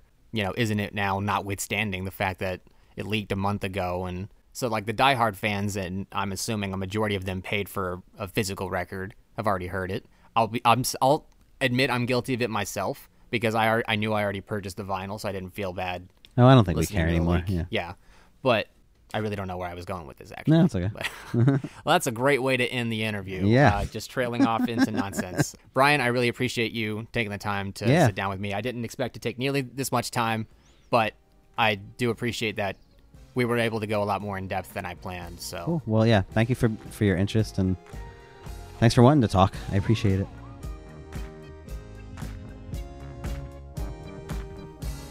All right, so that concludes part one of this two part interview episode, and here we are, part two. Uh, Josh Dibb, aka Deakin. So, um, yeah, isn't it now? It's out. It's now. So, It's now, yeah. songs that appear on Isn't It Now have been around for a pretty long time. Since 2018, they debuted at the Music Box show in New Orleans. Mhm. Um, seeing as I you mean, know, Soul, Soul Capture is newer than that. Soul Capture didn't really. Uh, I, I don't know when Dave first did his own version of it, but the first time he shared it with us um, to collaborate was like I think right after we finished tracking time skiffs, so that would have been like January-ish of 2021. Maybe Okay. maybe just yes, over the holidays of 2020 of like 2020, 2021 is when he first shared us a demo for for for Soul Capture, and I was the only one that actually did any work on it around then. Like I wrote all the harmonies that I sang on the record, um, and then like added some synth stuff, which that that version kind of disappeared, but the harmony stuck. But we didn't actually work on that song uh, as a group until August of 2021. So that was actually only a few months before we ended up going into the studio. But I think every and yeah, uh, all the clubs are broken is a song also that he'd introduced quite a while ago, but we just never. I mean, I, I think we played it in some form in 2019 um, when we were all together, but I don't think it ever really caught. Like it, it just didn't seem to ever like nothing happened with it. So that was very much like kind of like a towards the end, kind of like pulled that one together. But yeah, I guess every every everything else was. um I realized I'm going to cut you off. The songs that debuted at at, at in New Orleans were Magicians, um, Royal, which I know time skiffs, Defeat, um, parts a part of Prester John, um, and then uh, everything else that's on time skiffs uh, didn't really appear until the summer of 2019 like the noah's two songs gemini and broke zodiac and i guess yeah genie's open is another one that's like it's he noah had obviously genie's open existed prior to all of this um, when dave and noah did the Sung Tongs touring they were playing it um, a version then but then noah's addition to it didn't come about until we started working on it in 2019 so anyway yeah. So yeah i mean like given that Animal Collective is known for being such a like transformative band and is constantly, you know, changing up the styles, changing up the instrumentation, like do you feel some sense of relief now that Time Skiffs and Isn't It Now are finally out there in the world? Yeah, I do. I mean, with the caveat of it, it though it's a decision that we kind of all came to as a group, I I, I wish we had a chance to tour sort of post album coming out. Not so, I mean, I, I think we we are righteously in a uh whatever you'd call it like kind of a hiatus period. Like i think it's we, we have been with this music for a long time but i wish that if, you know if the pandemic hadn't been what it had been i think we would have put some version of all these songs out in the world. And there's a there's a there's a difference between what it feels like i think to play songs before people have heard them on record and what it feels like to play them after they've heard them on record. And i like both for different reasons. And it feels a little sad to me that we never are it, not never but for the time being are not going to have that kind of like all right, you finally heard the record. Like, here's that song, you know. So that part's a little tough, but um, but yeah, otherwise, yeah, it's definitely a relief. I mean, it's it's we we we put a lot of ourselves into all this music, and and definitely did not expect it to sort of um, come out in the way that it did, and you know the impact of the of the pandemic and what that what that how that impacted the release and the amount of time that we were working on stuff and when we got to record things and all of that, which um, just is what it is. I, at this point, I don't really have like a I wish things had been different kind of like narrative about it. It's it it worked out the way it worked out, and there's probably a lot of really beautiful things that are a result of that. Um, so yeah, yeah, I I am relieved. Yes, for sure. I could awesome. I could have just said that. the um like in an alternate timeline where COVID never happened, was the idea leading up with this batch of songs to just make one album, or was there ever like two albums? Oh, I, we never got to the point where we were really discussing like what would be on what type of release. I so I can't really. There was no like discussion that I would that I'm remember at least. Um, I think it, my guess is it probably would have been something more like uh, one significant album and either you know one or two more EPs or collections of singles or um yeah I feel like we would have found some other way to break it up. Um, that would have would have probably fit more into just there being like kind of one primary album to focus on during this period of time. And so the fact that it got split up into two was was kind of yeah probably not going to happen but it, it's really hard to say uh, we're definitely not like even the length of time skiffs or of uh, isn't it now was was like a, a fairly large point of contention within the band I, I, there's definitely like a pretty strong um movement against sort of records that are too long so the idea that we would have put out some sort of like you know quadruple LP kind of uh, monstrosity, I think is very unlikely. I don't think that would have really ever flown with the group. I think it's yeah, probably would have been more of like a yeah, pretty pretty classic sort of thing. What some some sort of primary album with a nine to ten track listing, and then some amount of kind of EPs and and singles that would have backed it all up. So, but but who knows? Yeah, it's it's interesting to think about, and I I know that you guys um we were talking to uh to Brian, and he was um, mentioning that there's a couple songs, um, the the Noah led songs, Gemini and Broke Zodiac, were actually recorded remotely uh, for mm-hmm. skiffs originally. Mm-hmm. Yep. But then they weren't used because you guys preferred to to be all in the same room for those songs. They just, I mean, I, I guess they just didn't feel good. I mean, we just, I think we, you know, everything else, I, I think we felt like got to a place that we all felt satisfied with and those just never quite clicked. There was just something missing and i don't think we were able to identify totally what it was. Um, they just didn't feel quite right. Um, um so yeah we just kind of we just ultimately ended up letting them go. Um, which i think at the time even the label was because the label had heard i think they'd heard heard them and they were like come on like we really you know like we really want this one on the record i think i think both but for some reason I remember them being particularly psyched on Gemini, and we just were kind of held our ground and sort of knew that there was a there was there was a better version of it out there, and we just hadn't gotten it. So nice. So I suppose that means that like nobody's really going to hear these versions, the time the time skiffs versions of those 2 Mhm. songs, or or is that I mean, some not- little? Not for now. I mean, they exist. I, who's to say? I mean, I feel you know, I feel like with that kind of stuff, it's it's you know, periodically there's a you know a reissue release or some sort of whatever that we're like, oh, you know what, we actually have this thing, and no one's listened to it in you know five years or ten years, and then somebody does, and like, it actually sounds pretty cool. So you know, you never know. But at the moment, uh, there's been no there's been no talk of it. So um, I haven't even listened listened to those versions since we kind of decided to shelve them. So I don't even know what they sound like. Fair Um, enough. Yeah, it's it's fascinating. Like, um, you know, because you guys as a band, you must be sitting on a lot of stuff that like widely isn't heard by people because you make so much stuff. You're each all so prolific, and as a band, you're prolific. I was talking to Mhm. Danny Perez um, a couple years ago uh, for the 10 year anniversary of Oddsac, and he mentioned that there's like a ton of alternate versions of the visuals and the audio because you guys kept sending it back and forth. And I was like, whoa, that's that's kind of like mind blowing to think about as a fan of the music because I'd be interested in hearing like every single different iteration of that and seeing Uh-huh. every different iteration of that. Do you think that there's anything like I, I feel like when I talked to Danny about that, he maybe didn't even necessarily think of releasing it because he was like, yeah, maybe like you know if there was like a re-release or something, you could add that as like a bonus feature or something.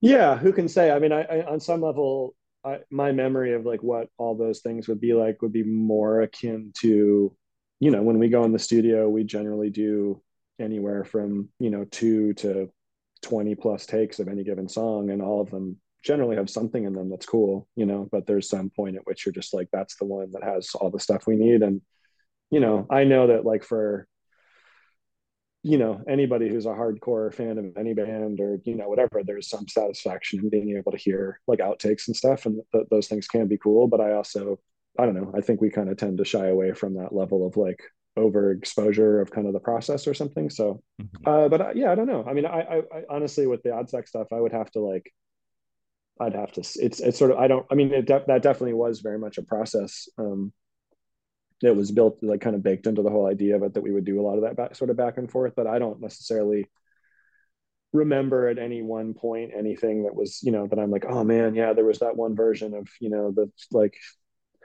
whatever whatever jam that like you know that like yeah it was it was so perfect and then we altered it and like it's still good but like i think there was something we lost. I don't i don't have any memory of anything like that but maybe somebody else does. But we, we yeah we would just have to go through stuff and um yeah i mean Oddsac is such a strange release i feel like in our catalog. I feel like for the most part it gets looked over. It doesn't really get seen as an album and i think to us it, it was absolutely an album and i feel like for that reason it just yeah i mean I, I mean at the time i'm sure as you know like it wasn't it didn't get like reviewed in the same way and it wasn't like in shops like people you know record stores wouldn't shelve it because it was a dvd you know and we so i think Yeah. it felt a little bit we, we've always been kind of i think frustrated and felt like that was in a in a weird way um, i still stand by the decision we made at the time to like keep it to a dvd only release but in doing that we clearly like kind of you know ended up having it uh kind of I guess kind of Yeah, like li- in- limits put- the uh, accessibility a little bit there.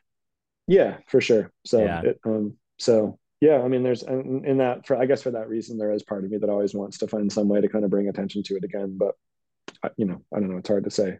I feel like at this point, we have the you know the the the benefit and the, which is awesome, but also the the kind of the difficulty of being a band that not only has I mean, just forget about the past. It's just even in the current time. I mean, this last year and a half or so has been crazy between, you know, time skiffs, isn't it now? Bridge to Quiet, Reset, Reset and Dub, Spirit being reissued, Sevens coming out. It's just, it's sort of, It's a lot. it- it's a lot. And I think, I think, you know, everything from like our, from our labels perspective of, of trying to kind of, you know, find ways to, to, you know, produce and put attention behind all those things. And, you know, we, we've been coming up against the reality of, of even, you know, the, the, the press at, at large, which I think is something that we, we've never really had to contend with this before, but there, there's sort of like a oversaturation of just like, you know, we think, you know, it's like, I think of Noah putting something out as being very different from the band putting something out, but I don't know if Pitchfork or Exclaim or Stereogum feels that way for them. It's just like, oh, another Animal Collective thing, another Animal Collective thing, another Animal Collective thing. So I think when you think about that, and we're we are still a very like active, forward thinking group, I think sometimes the kind of like reissue, look back stuff feels a little bit like, all right, I mean, we want to, but you know, that's going to take up time. And you know, mm-hmm. what if we do that, then that means we can't do this, and let's just keep going. So, but I'm sure someday, you know, that or, that'd be cool. You know. I mean, it's it's cool that um because you guys, I know you played like screens um and mm. I think another Oddsac cut uh on the tour last yeah, year. Working yeah, which was like the the kind of the there's two jams that are together. One of them is like while where Noah is walking across the boulders with like the white wig on. Yeah, which is a, a song Dave wrote, and then that kind of transitions into Tantrum Barb, which is a song Noah wrote. So they're kind of the same. They're kind of on the movie feel like they're sort of linked together. But yeah, mm-hmm. we played that first part, which is called Working. That's awesome. Yeah, it's really cool. Like that. Um, you know that that that came like I, I feel like as a fan and many Animal Collective fans are like, I wonder if they'll ever play Oddsac material. So it was it was mind blowing to uh, to see that. But yeah, I think if like if any sort of uh, you know r- like reissue of it comes out and there's you know bonus stuff or even if there is like a digital version, I think so that more people can hear it. I think people would be blown away because I do I do consider it as an album. I listen to it all the time um because you know someone ripped it to YouTube or whatever, and that's the kind of the easiest way to to go about it without a DVD player. But yeah. um yeah, I mean, like speaking of um, the label, I was thinking about like album rollouts and like you know you guys have had some really fun and engaging stuff with the last two records. Like isn't it now the white label um defeat vinyls got sent out? There's those p- cryptic postcards that just said isn't it now? Billboards mm-hmm. and stuff like that. And then for time skiffs you guys had like kind of like puzzle pieces scattered throughout the internet for people to find the back cover. Is this uh, right. is that something that the record label is uh you know are, are they the ones kind of behind the rollout or are you guys like actively kind of coming up with ideas?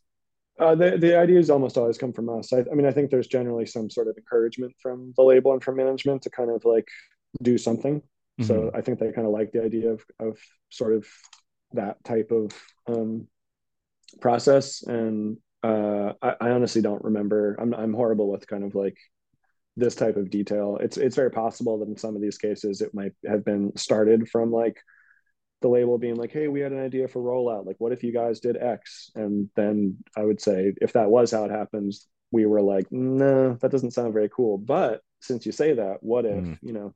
So yeah, all the ideas are always things that kind of come out of um, out of our brains. I would say probably nine times out of ten out of Dave's. I feel like he's responsible for for a lot of that kind of stuff. But I, I yeah, I don't totally remember. Um, the 12 inch idea actually might have been something that sort of came from the label first, but I think that we altered. I don't remember what their original like pitch for it was, but I think we had like a very different um, idea of how to do it.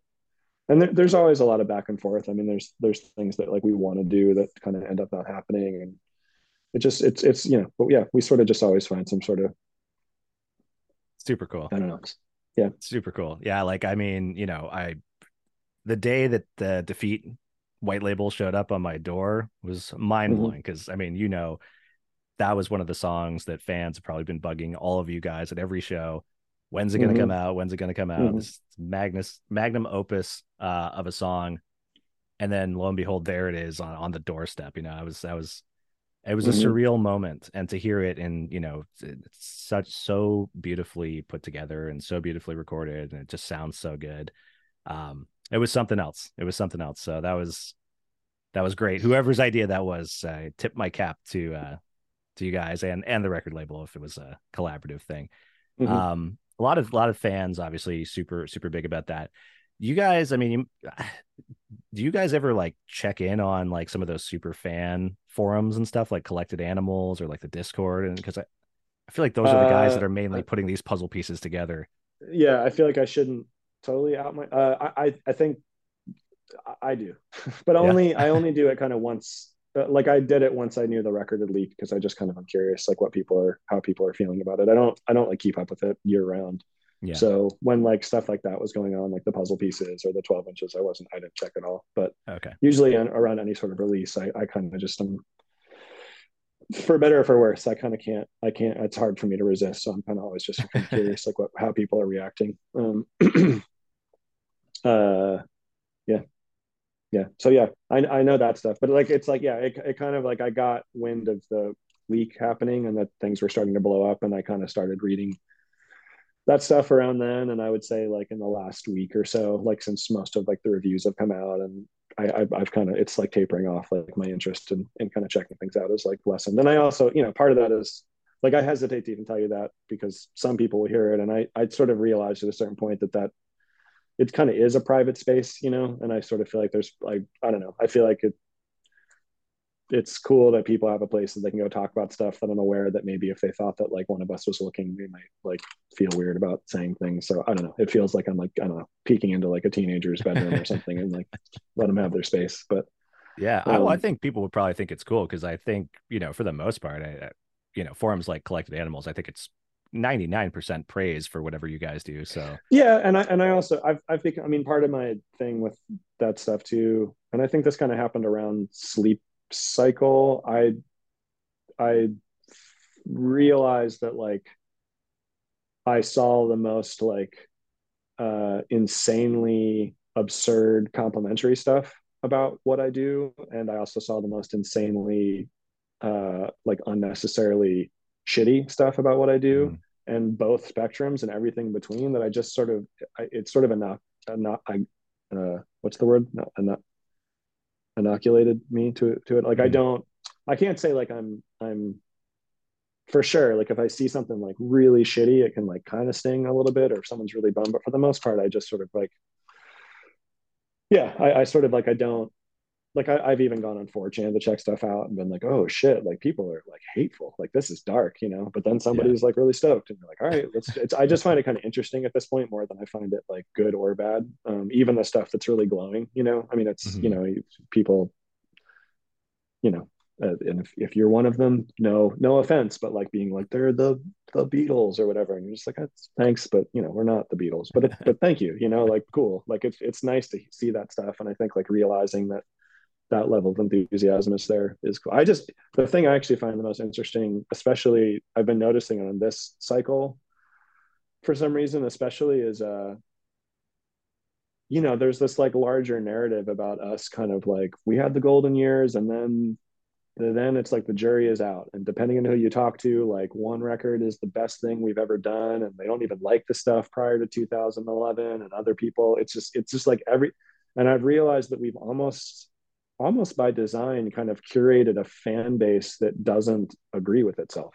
And I, I, feel like there's almost not a single release that we've put out that there's not a handful of people that like champion it as the best thing we've done. I mean i kind of kind of without fail it's like there are people you know like I, which i think and yeah i think it's really interesting. I think it's it's like I, I wonder like if other bands have that kind of level of like I don't know discrepancy sort of or like or mm-hmm. or like like everybody loves us but for for different reasons.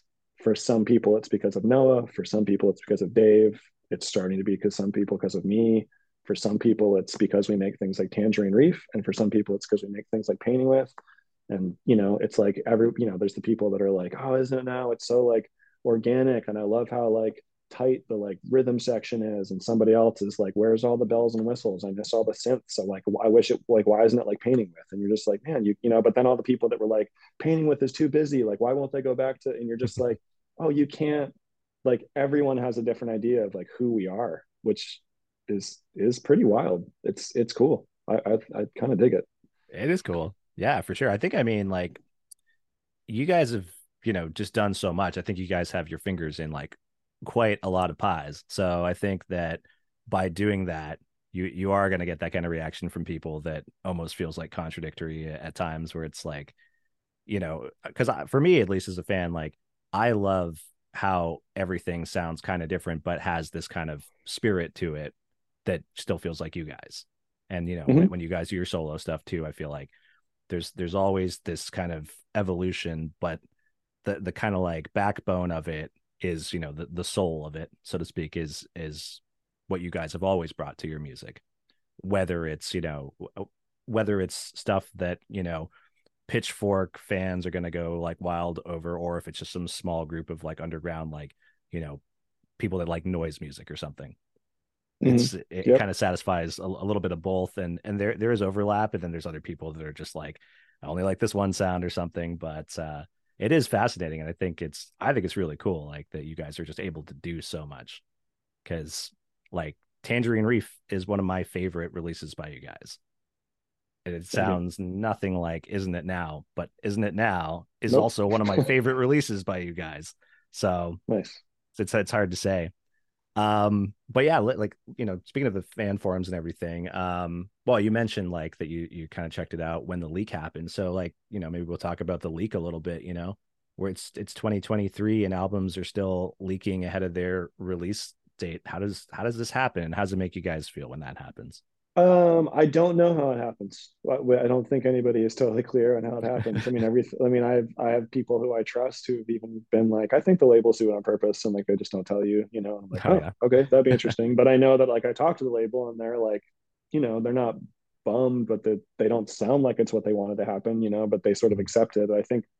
So I, I really I don't know how it happens. I you know I as far as I know, we do everything we can to um you know it, like it, it's like we finish the record and the only people that have it are like us our manager like the like in this case heba who mastered it like the engineer you know it's just like i, I don't know who you know and then once we start sending it out in a significant form we send it out watermarked you know digitally watermarked. So you know i know there's ways around these things. So I, I don't know. I really don't know how it happens. Um and i don't i don't know. I think i guess you know i think everybody feels a little bit differently about it. I, I would say as a whole based on my sense from talking to the other dudes at this point, I think everyone's kind of just come to accept it like kind of a long time ago. I mean, it's been happening. I mean, I think when we were in our 20s and it was happening around, you know, albums like Strawberry Jam, it was, it felt like, you know, this, this sucks. Like, God damn it. You know, like we wanted to do this a certain way. And I think we just, it's, it kind of has just happened every time. It seems unavoidable. This one seemed a little early. My memory of maybe It was like, Like a month before the release, I think. Yeah and and from reading some comments i got the sense that some people had it even longer and just it sort of was like there was a few people that had it maybe like going away i don't know somebody at one point like made a comment about having like like heard it for the first time on father's day or something and i was like father's day? Jesus christ like that was a long time ago. Anyway I, I don't know. Anyway i got the impression that maybe there was like one or two people that kind of had it for a minute um but weren't necessarily spreading it and then yeah it, yeah but yeah a month out seems a little Mhm. Significant. I, like I don't remember what time skiffs was, but I thought it was only like a week before or something. Um, Yeah, I don't even maybe it was. recall I, I at least I wasn't aware of a time skiffs leak. I know like I I'll, I'll tell you Josh that where, here in Toronto, um the record store that's nearby my Mhm. place, they they Mhm. sold me a copy a week before it came out. I guess I guess they didn't know. but I mean, I had my own private leak, I suppose, at home with that record, so uh, I, I got to enjoy that a week before anybody else did. But um, or I guess if it did leak some somewhere else, then maybe other people did get to enjoy it uh, before the actual drop. But uh, yeah, it's uh, it's fascinating. But yeah, also on the on the on the topic of uh, you know the fans and um, these albums. So leading up to "Isn't It Now," and you you may or may not have seen this if you were on any of those groups. There was a lot of you know like back and forth like hypotheticals about what the track listing would be like on this thing, and I don't think out of all the predictions that were there, I don't think anybody predicted what the actual track list ended up being. Uh-huh. Uh-huh. Like, was was it difficult to sequence this album? Uh, a little bit. Yeah, I think it was a little bit. I don't know if we were all on the same page about it initially. I mean, there was even a point where it wasn't going to be all these songs. I think there was a point where it was only going to like defeat was always going to be on the record. We always knew that. Um, everybody felt really clear about that. And I think because it's such a long song, there was a lot of discussion about just the length of albums in general. And I think there was there's definitely like a, a school of thought, which I totally understand, and I I happen to not be on the side of. So maybe I was kind of the one that pushed it a bit, but of like albums really like the shorter the better. Like they, sh- you know, like keeping it, you know, 50 minutes or less is like a great kind of marker. Um, so at one point it was it was going to kind of going to be like an album and an EP, and I know for my part, like I, you know, and I'm not saying other people didn't feel the same way, but I know that I kind of voiced that I felt like it was kind of our EPs have always been something that have been really special. So it's not that I don't think that they have a really important place, but it actually felt more like an album and some stragglers when we did it that way. Like every every way that it was like, okay, this is the record, and then these three songs are an EP. It didn't. It felt really disjointed to me, and I just felt like I don't know. We've been through so. I mean, I, don't know if I. Yeah, my, my particular views on these things like are emotional and maybe nostalgic in a way that I don't know if everyone else in the band shares. So this is very much like my own perspective on these things. But I just I know for myself, I felt emotionally like the amount of work on every level that had gone into this whole era of making music, time skiffs included, and getting to the point where we were able to record in the studio with Russell and the way that it felt being in the studio, like that 12 days um, in Brooklyn with him was, I, I, I think all four of us agree, was just like a really, really special time. Like things really clicked in this really incredible way. And I, it, it was um, absolutely, you know, in my top two or three recording experiences and i don't just mean like the recording part. I mean like the way that we all felt as people and the way the music was feeling and the way it was connecting. And i just it just felt really i know for myself i just felt a really strong feeling that that what we had captured in that studio was meant to somehow be presented as like this moment you know? And i just felt like by breaking it up to me it felt like doing a disservice to that um so I, I, was I was a really big component of just yeah of keeping all the songs together, and then I think at that point, um, you know, there's certain people in the band that have really really strong viewpoints on track listing, mm-hmm. um, and I'm not totally one of them. Like I know how I know I have my own instincts about stuff. So if I had been left to my own devices, I would have sequenced it a certain way. Um, but I don't I don't feel like I necessarily I don't know how to put this. It's like it's not it's like not there's a there's you know there's so many things within the group that are like these beautiful ways that we find to have a group voice and to have like a group think and part of that is to kind of know when to be like I'm going to let you make this choice. Mm-hmm. Um, so I'd kind of I'd I'd been sort of the one that that really pushed to be like I'd really like all these songs man the record like it would really mean a lot to me, and I I kind of was very passionate about why I thought that was a good idea. Um, and then some other people started tossing around a couple different ideas, and I would be like, "Oh, that one seems cool," and you know, what about switching that? And then someone would be like, "No, nah, I don't like that." Like, okay, that's fine. You know, just kind of like let it be what it was going to be. Um, and so yeah, I don't know if there's like any sort of like deep. I don't have any like deep like story about like this is this is the reasoning behind it. Like, um, I think it just kind of felt uh, you know, there was there was talk about defeat going at the at kind of at the end, mm-hmm. um, and I think sometimes that felt like a good idea, and sometimes that felt like I think that's a hopeful song, but it is it's a it's a hard ending, and it felt like a kind of like yeah. you know this might be the the last record we put out for a while. Like this is like do we want to like leave that moment like somebody mm-hmm. barely being able to choke out the word defeat because they're kind of really are questioning whether they can keep going or not. Like, is that really how you want this to end? So I think once that sort of we decided not to put that at the end, then it was like, well, where does that go? And it it, it is such a it's such a mammoth thing, you know. It was mm-hmm. it was it was certainly challenging. Um, but you know, I really like the way that the sequencing ended up. You know, I think it I think it I think it I think it works. I you know I've perused some of some of the some of people's ideas about like what mm. it could you know at least in ter- it's i can't get into like the what if all of this was recorded together and like you yeah. know time time skiffs isn't it now is just some sort of i can't go there because it just that's not the reality but in terms of isn't it now i, I i've seen some other ideas that i kind of get like why people thought that and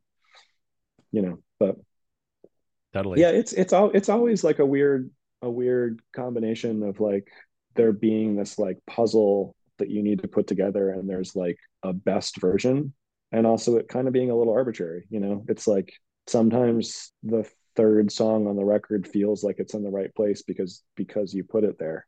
You know what i mean? And it like if you'd put it seventh it would have felt like it's supposed to be the seventh song. Right. So it's just, i don't know if it's always as it's always as clear as you'd think you'd want it to be. I think on some records it's maybe felt clearer than others. Um, so this one this one was a little you know it was a little bit it was a little bit of like a a little hazier maybe than other mm-hmm. records have been, and that that might be something that I think is sort of the result of of how things got split up, um, which is totally due to the pandemic, you know. But I I I I guess it I've chosen and I, don't I actually haven't really like heard we've been splitting up the press on this so much. Noah and I did a bunch of interviews together, so I know him and I kind of talk about it so, somewhat similarly. I don't know if Dave and Brian talk about it the same way, so maybe Brian had a different take on it. But I, um, I, I feel like I can't not say that like the the pandemic had an impact on like you know we we we've been vocal about the fact that part of the reason why we chose the songs for time skiffs was just literally like oh we can do these to a click track you know right. and we can't do defeat to click track like that is a very but i i also feel and I, I know noah feels this too but i don't i don't like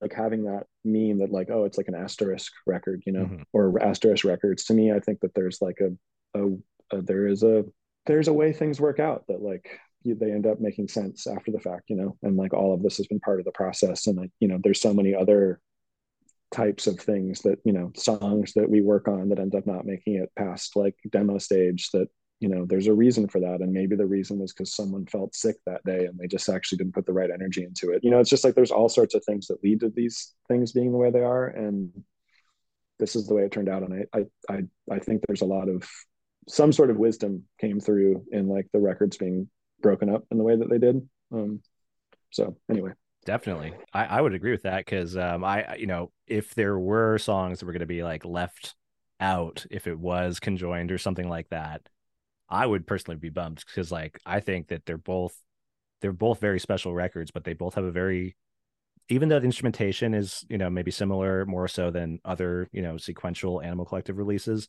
I feel like mm-hmm. there is something pretty different about the two of them.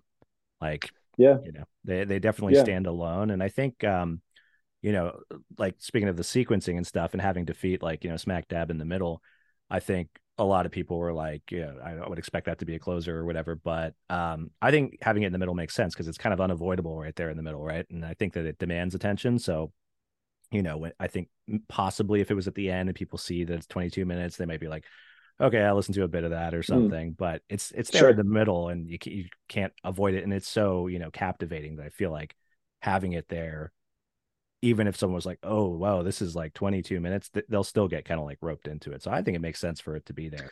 And you know, another thing that I actually keep forgetting this, but I, it's because it's this is this comes up in a lot of interviews. But uh, another thing that factors in is this, that we do do vinyl, and that that that mm. dictates certain things as well. So you have to kind of make side split decisions, and so there, you know, defeat is one side, so that could have, in that sense, gone, you know, first in the middle in a certain way, but it would have depended on like what songs came mm-hmm. before and how you broke them up, or it could have gone at the end. And so I, that that's part of it too. You know, it's like right. once we kind of, um, you know, you're going to start with Soul Capture. Well, you only have so many minutes left on that side, mm-hmm. so what goes there? It can't be defeat or whatever. So th- those things factor in as well. And I, but that's true with any record. We kind of have to we have to think about that, um, unless we would decide not to do vinyl like campfire songs for some.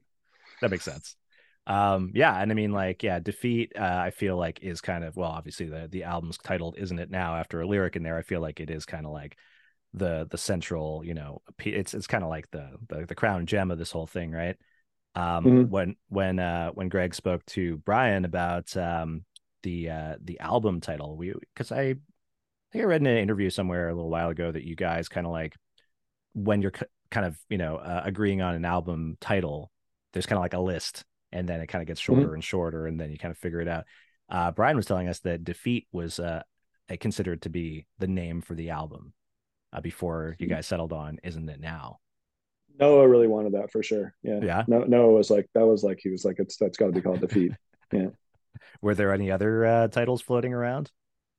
Uh, there were a few, but I, I honestly can't remember what they are right now. And even if I did, I probably would say what they were. But um, the, the yeah towards i'm trying to think if there's anything that i can even recall that would be interesting to share but i'm pretty sure defeat and isn't it now are kind of um yeah we're kind of the big ones i mean i think there was there's that i think there was a moment where like we were like well what else could there be and i feel like you know you sometimes just start like literally just grabbing at other song titles and lyrics i might have been like what if it was called soul capture or something like that you know mm. but um i think defeat as a song really i mean I, I think you you, you seem to already know this, and I don't, you know, whether you heard it from Brian or whatever, but I mean, I, I, we all agree that it's like kind of the spiritual heart of the whole era. You know, I think mm-hmm. that it's there's something about that song that um, just yeah. I mean, it, it's we we you know not realizing that the music box shows would be kind of like in a way the the the sort of first shows or the sort of the preamble to the first kind of writing of this whole era. We didn't even know that at the time, but Defeat was obviously a huge centerpiece of that. And then as soon as we started working on music with all four of us, and that song just always was this really powerful thing that we just, yeah, I mean, I, I, Noah thinks I'm wrong about this. Like there must be some exception, like some show where this wasn't the case, but I'm pretty sure we played it at every single show I mean, yeah, maybe the exception is like a festival here or there, like Desert Daze. I guess we wouldn't have mm. done it because mm. it just we only had 45 minutes or you know Pitchfork or something. But I, I, think other than situations like that, if it was our show, we played Defeat. I think every single time. You, you probably can correct me, but enough. I'm close enough, uh, and there's a reason for it. It just it just felt it just felt like a it just felt like a it just felt like the thing. So yeah, I think that it being the sort of source of the of the title uh, kind of always made a lot of sense as well and I, sure. I don't recall any any titles that were taken seriously that weren't related to that song. So makes sense. Um, it definitely makes sense. Um, yeah, it is. Uh, I, I can I can definitely say that there was at least one show where you guys didn't play Defeat, and that was here in Toronto. okay. But Sorry. but I for, I forgive you guys because you played Stride Rite, and uh, right. that song is you know I mean I think in terms of that it's not exactly in this like defeats its a tone of its own and it does you know morph throughout the whole 22 minutes but i feel like stride is another kind of like you know more melancholic uh song on the album um you know the other ones maybe feel a little different but you know so you got stride and you got royal and desire on the last one mm-hmm. like are you comfortable becoming like the ballad guy of the band uh, the only reason why I'm not comfortable becoming the ballad guy is just that I I I uh, I do aspire to write different types of songs, and I've no, yeah. I'm starting to be like, all right, man, like you got this thing, you do this, all right, it's pretty good, but like pick up the tempo. Uh,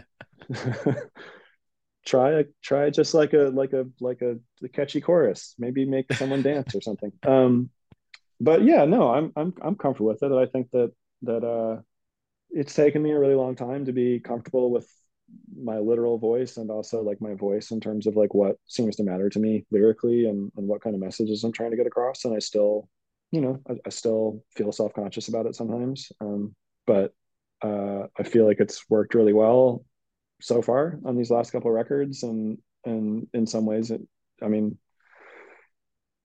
it's been interesting doing um, like why that over the last couple years because in some ways like the version that we've been doing live feels sort of much closer emotionally to the intention of the song than the record the version that ended up on centipede Hz even though i, I like that version a lot um, but i think it was like trying very hard to kind of like fit into this like angular alien world um, i don't want to say at the expense of the song but it definitely was like a, it was like a different thing and so you know that's also a mournful ballad in its own way and maybe a little bit more driving than Royal and Stride. Um, yeah, I don't know. I don't know what question I'm trying to answer now. It's meaningful. It's meaningful to me to have these songs on on these records, and it's and it's and it's. I think it's been interesting too, and maybe this kind of go, goes. I think about this a little bit in terms of what I was saying earlier about sort of realizing that we've sort of cultivated this like audience of like very almost like differing at times opposing opinions you know i don't I, I'm very aware that my songwriting is very, very, very different from Dave and Noah's, and in some ways, I think there's a there's a version of me or a younger me that would have this like critical voice of being like, "You don't belong in this band. Like this doesn't fit," you know. Um, and I think that I don't feel that anymore. I think I actually feel like this thing that we've created is is always was more than sort of what it felt like in the early 2000s even though that was an incredibly powerful and incredibly moving and incredibly yeah i mean just an undeniable thing that i i, I felt like a witness of as well. But you know this is this yeah it, i don't know. It feels cool to to feel the scope of the band broadening and realizing that like i'm kind of i'm i'm a part of that you know i think is is is, is interesting and and I, I feel grateful for and it feels it feels correct i guess to me others might disagree but feels cool to me i agree i think that you know this album uh isn't it now and time skiffs it's it's proof that you're all part of this band. Like it is such a a, a true collective. I think you know, like uh, Greg and I were talking a bit about how amazing it is to hear like your voice in particular all over this record. You know, and it's just it everyone's voice shines in these very unique ways and i think you you all you know as as songwriters have a very unique style of approaching stuff and that actually uh leads me into my next question which is actually um when you guys are writing songs especially from a lyrical standpoint is it safe to assume that each like you know lead vocalist is kind of like the lead lyrical writer as well of the songs do you ever kind of take turns at helping with uh, lyric writing for other uh, songs? I think that's almost always exclusively the case. Yeah, I'm trying to think if there's the you know it's it's very possible there are exceptions and and and you know as I'm sure you've you've read in other interviews or heard any of us say we so rarely actually talk about each other's songwriting or mm-hmm. lyrics like we don't it's it's not like we all sit down and be like all right man so defeat like what's this about and like this third line here is that like you know so we don't actually have those conversations. So a lot of my um, sense of like what is yeah where the drive of like Dave or Noah in terms of like their songwriting comes from like I'm not always necessarily privy to and I I guess yeah I guess the reason why I'm pausing is is like I, I can't I, I I can't speak because I wasn't there for like painting with and Merriweather and Sung Tongs like I, it does feel at times like there's maybe even more of an exchange in those between the two of them than maybe like I'm aware of. But I don't know of any instances like that. I think it's more like um, you know, I mean we we we've had like two songs on this last record, or you know, or uh Genie's Open and um uh Prester John, which were kind of like co-written, but like really just because like Noah wrote this bit and then Dave wrote that bit. But it's it's I, am not aware of there being any kind of like the two of them being like, all right, well, this is my lyric for this part, so you should change that to this, and if I if I'm writing about this, you should make the topic of yours be about that. It's it's it's much. It seems much more to me to be, um, kind of like a exquisite corpse kind of thing, where it's just like this is the bit Noah wrote, and that's the bit Dave wrote, and oh look, if you just put them together like that, they work in a cool way, and like you can derive your own meaning from it, you know. So yeah, I don't think there's a ton of that that I'm that I'm aware of. Fair um, enough yeah, I, I, yeah, if you if you talked to to Dave and Noah, it's possible that they would have exceptions to that based on different eras of what we've done, where they maybe were like kind of writing for each other or something. But I'm not aware of that happening. Fair enough. I mean, it still sounds like really cohesive. Is you know, the kind of I think an even more amazing thing if each you know sort of songwriter is kind of just taking their own thing. It really shows how the band complements each other because it doesn't sound out of place when you know the lead vocalist switches in, into the next mm-hmm. cut of the song. It's, it sounds like the same band. I, mm-hmm. I don't mm-hmm. know. You guys, I think you know it, it, shows like that your your bond together is obviously very strong, and uh, your instincts work very much in your favor. Um, but yeah, I mean, like you know, while while I'm on the topic of praising you, I just wanted to make mention Stride Rite mm-hmm. and Royal and Desire. I mean, Stride Rite, if if you know, if if you check the forums, I think is widely being recognized as like one of the fan favorites of this album uh, of this era. And uh, Royal and Desire was, uh, I believe, on the list of uh, top tracks of 2022 from Pitchfork. You know, and it's a it's a cool. Uh, it's not even a single, so I think that you know speaks volumes to what you're lending to this band and and, and uh, lending to that kind of sound. It's definitely resonating with a lot of people. So, um, and myself included, I, I love those songs so much. Royal and Desire was like, I mean, from the inception of Down, Down, Down into that. Mm-hmm. I remember uh, when you came to Toronto um, with um, Gang Gang Dance. Uh-huh. Uh, yeah, I was played, doing that song then. Played that song, and that, like that was uh, it, it, was fantastic in that iteration. But to hear it turn into Royal and Desire, I mean, that's that song is very moving, very moving. Um, Thank you very so, much. I, I pr- appreciate that. I mean, yeah, means a lot to hear. I, I am just saying it like how it is, you know. So uh, th- thank you. All right. um, I know that you teach some Instagram posts about releasing a new solo album, uh, sort of more mm-hmm. piano based. Um, is there any updates on when we can expect to hear anything from no, that? I'm I'm I'm I'm um far yeah far too far far too on brand to say that it's still very early stages and I haven't actually started recording anything yet. Um, I think it's going to be more piano based, but I, I, I don't really know. I feel like once I kind of start digging into something, it, it can kind of like evolve. Uh, the piano has just kind of been the instrument that's been the most sort of like um, instantaneously engaging for me right these past few years, especially. Like I feel like I just nine times out of ten when I go in my studio, it's kind of where I want to sit. Um, and I think I've been kind of wanting to, you know, a lot of songs that I wrote early on were oftentimes the result of me like making a sampled loop and sort of writing melody over top of a loop. And I found that to be an incredibly inspiring way to write, but also kind of limiting and sort of gets you, you kind of paint yourself into a corner. And so um, for many years now, it's not like just recently, but I think that I, I, there's something about maybe I'm leaning even further to the point of just really wanting to be like, I play a chord, I choose a melody. You know, it's like it's a very direct relationship that I can I can I can shift gears with really easily. Mm-hmm. Um, so that's just kind of been the most inspiring way to write. I don't I don't actually know if that'll end up being. I'm sure piano will play a big role in whatever the next record is, but I don't know if it'll be like. I mean, I, there's times where I've been like, it literally, I could imagine doing like a like a piano songwriter record with like very minimal, in, you know, additional instrumentation to you know it being as full on as you know stuff I've done before. Um, so it's hard to say. Uh, I have a bunch of new stuff for sure a handful of songs which feel like close to being written and a handful more that feel a lot more kind of amorphous. And then there's a whole back catalog of stuff some of which even goes back to way back in the day that i sometimes think i would like to like you know that i never recorded and would like to kind of see if i can kind of pull it up and resuscitate it. And probably with like a, a new feeling and a new bent but you know kind of there, there's definitely some melodies from a long time ago that are kind of still in my head and I, I kind of go back to now and again. So, um, and yeah, I, I intended to kind of be a lot further along this year than I am, but it's just been a busy year. And, um, so yeah, I don't know. I'm playing a couple shows in November, um, with, uh, Dave and Brian. Like I don't, um, we're doing like three solo sets at the same show in Asheville, and so I'm gonna that'll probably be a good impetus for me to kind of get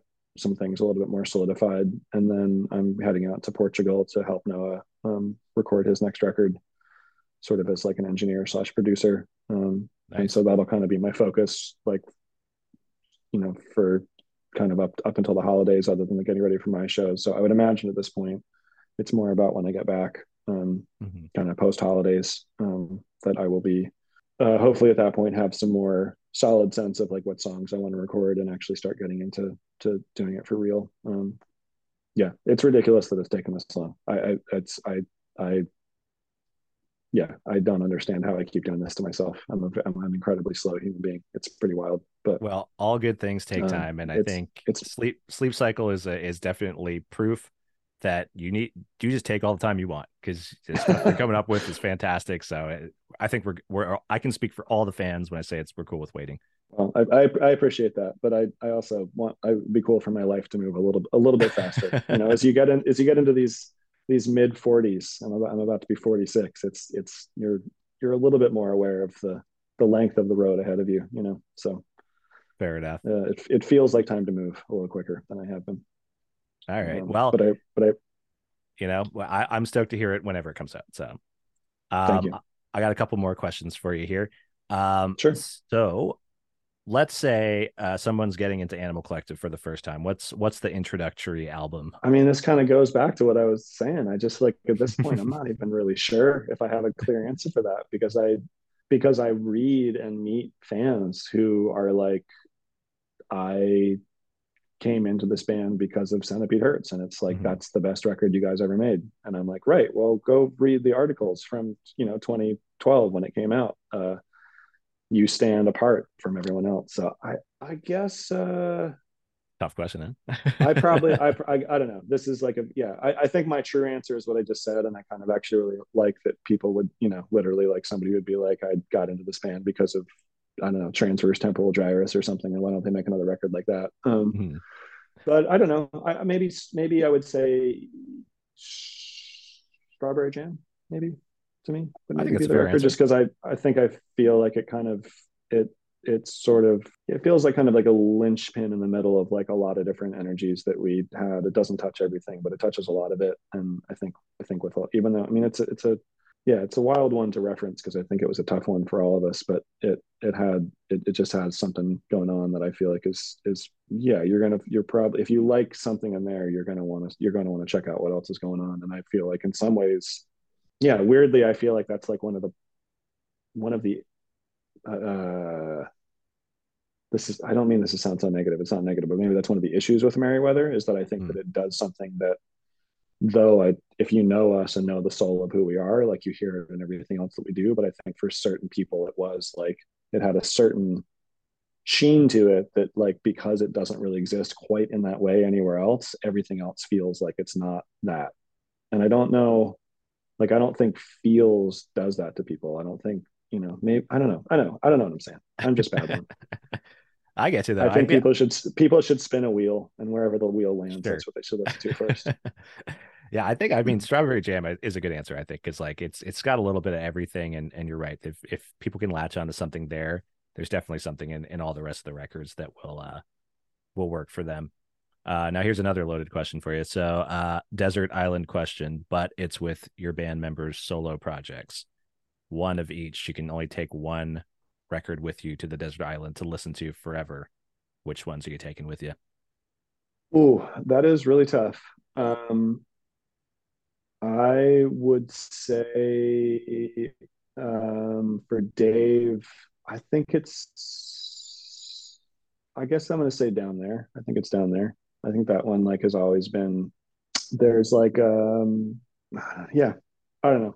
It, yeah, it is. It is self-serving, but I'm. It's it's either down there or it's eucalyptus. It's one of the one of the ones that I recorded. I just feel like they're like the most. There's something there's something like through and through that kind of cut to like a, a very deep soul of Dave's that I love very much. And, um, you know, it comes through an Animal Collective record sometimes as well.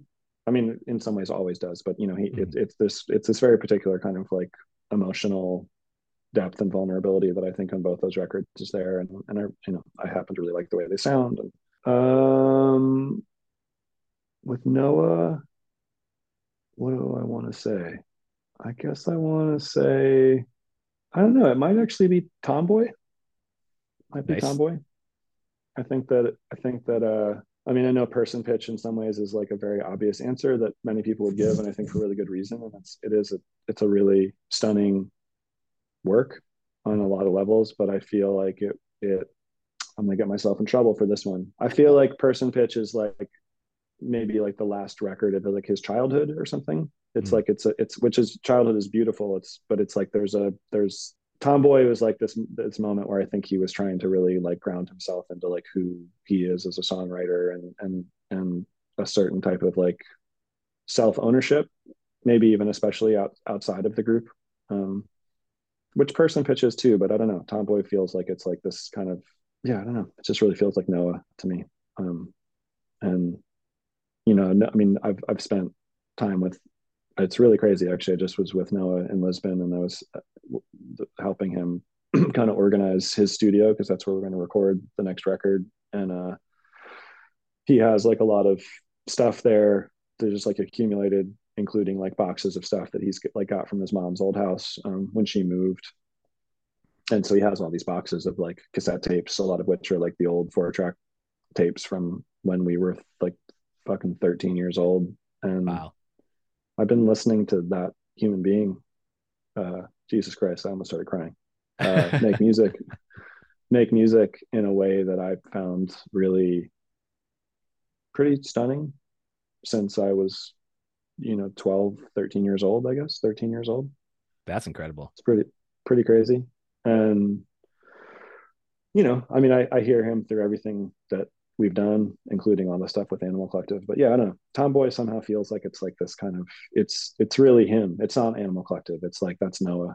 Um, and I think that he is is is an incredible member of Animal Collective and is obviously like an irreplaceable voice and like what this group is. But I think there's a him that exists outside of it, and I think that um, maybe through a lot of the 2000s, like that didn't really get to exist, and you know it came out through what he would do on songs or you know mm-hmm. kind of you know and obviously again like 100% him but i think that there's something in tomboy that feels like very personal to him uh with brian man it's tough there's uh i would almost cheat a little bit on this one and mm-hmm. say that uh in general, like the Tape Chance series that him and Dave did together, I think is right. like fucking stunning. Like I don't remember which one. It, I think it was Tape Chance for Spring that they played for us um, when we were in 2019. We first got together to like work on the this era of music um, in the like Tennessee sessions or whatever. Mm-hmm. And they had finished Tape Chance. I think it was the spring one,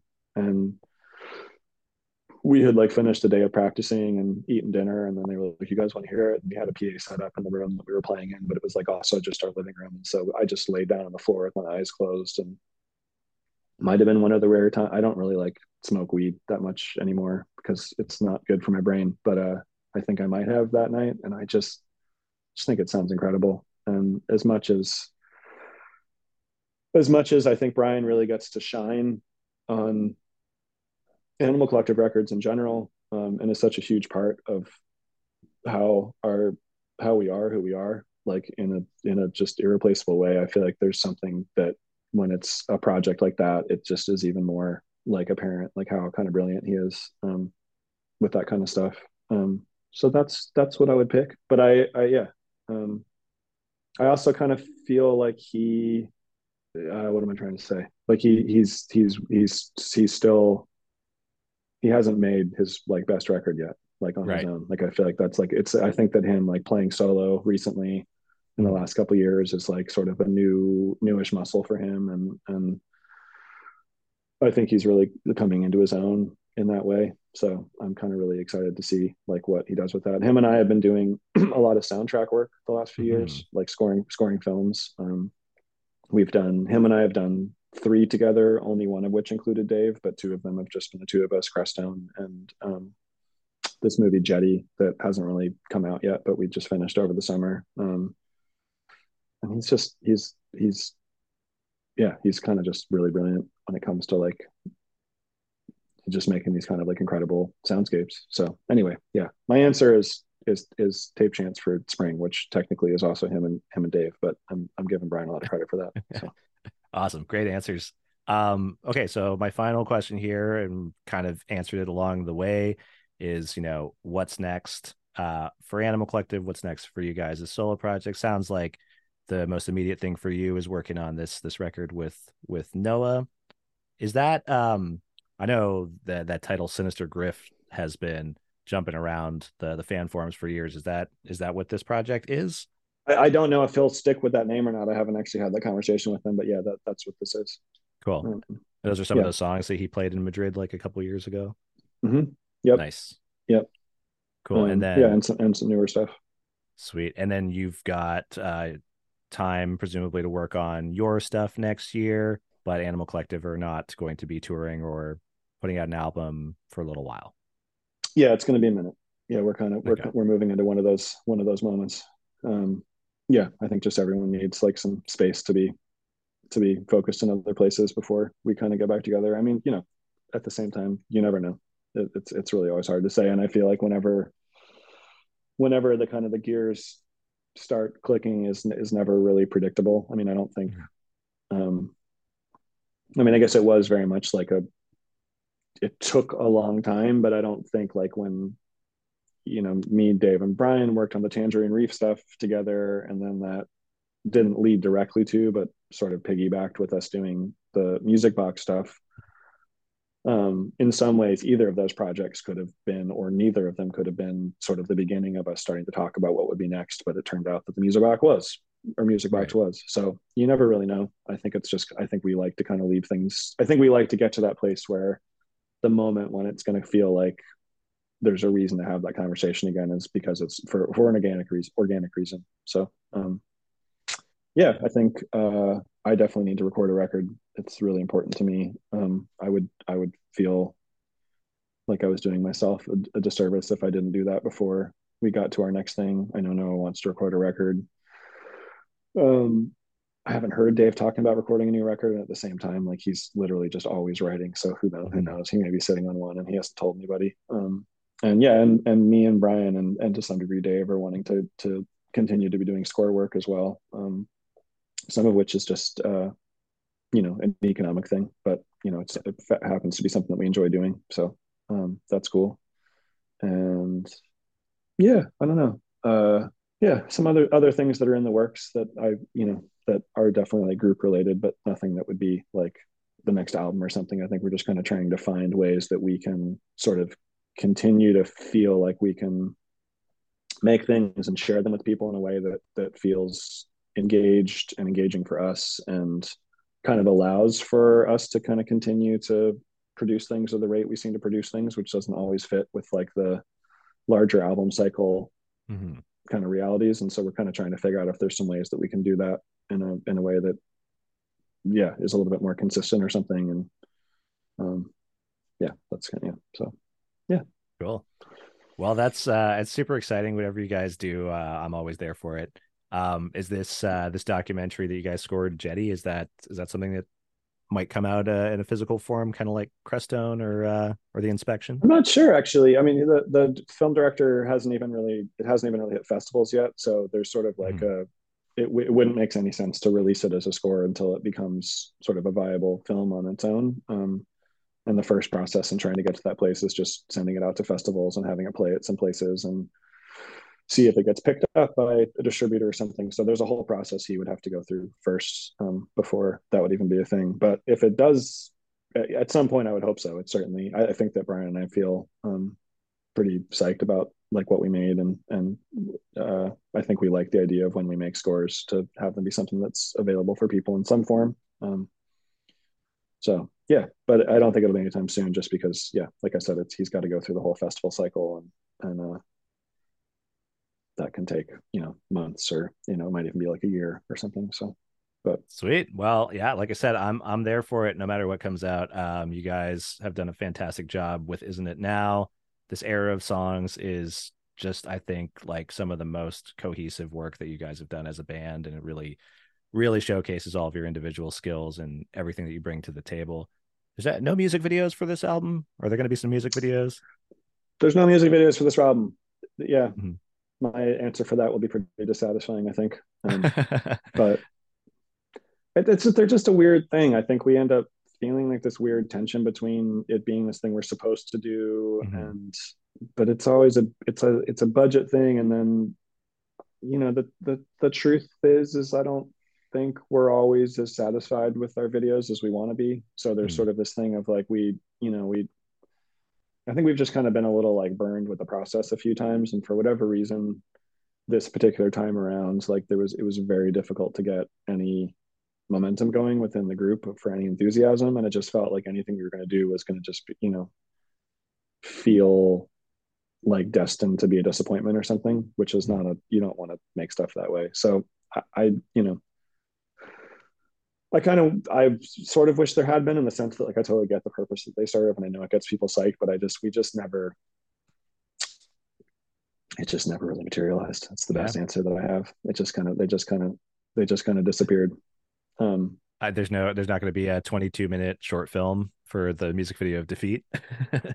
no, I mean, I, there, there could have been, should have been. I don't know, but I don't know how. Yeah, it just, it's just the idea of like how to. I mean, it's certainly that idea came up, but it just, it's, it's, it's a surprisingly winding and weird road between like having an idea like that and actually like you know figuring out how to how to how to fund it and budget it and and execute it and and do all of that in a way that feels like we're actually going to be psyched about the end product. It, it just, it sometimes it, yeah, it just, I think it just felt ultimately this time, every time it came up, it just felt a little bit too daunting, which, yeah, feels a little weird to acknowledge, but it's, it's, it's the only true answer I can give. So well, not this I, time I around. Appreciate the honesty with that. Um, but you know, I think the music speaks for itself. So if, uh, if it's audio that we have for, for this, this album cycle, um, I think everyone's more than satisfied with that. Um, Josh Deakin, I have to thank you immensely for taking the time to speak with me and uh, you know share your answers to my questions. Um, yeah, nothing but love for you guys and uh, the band and and the music. It's it's incredible. I've been listening to you guys for over 20 years and uh, I'm going to continue to. And uh, the fan base sometimes they're a little hardcore, a little little nutty, but uh, we we all very much feel that the music, you know, hits some spot inside of us that really, uh, you know, I don't want to get too sappy, but I feel like you know, really, it, it, it affects us all in a way that that that brings the community together. It's it's a beautiful thing, you know. That's what I'm trying to say. It, it's awesome. No, I'm I'm I'm really I'm very appreciative of it, and uh, yeah, I'm I'm glad you guys all exist. So thanks for thanks for caring so much, and absolutely thanks for talking to me. I appreciate it, Jordan. It's been a pleasure. All right, so there you have it. There you heard it, uh, right here on a musician and a filmmaker podcast. That was Greg with his Brian Weitz, aka Geologist interview me with Josh Dibb, aka Deakin. Join us next episode where we will be talking, just Greg and I, about our thoughts on the new Animal Collective album, Isn't It Now? We'll go in depth. Um, you know, spoiler, we love the album a lot, but we'll really get into why that is. So join us next time, musician and filmmaker.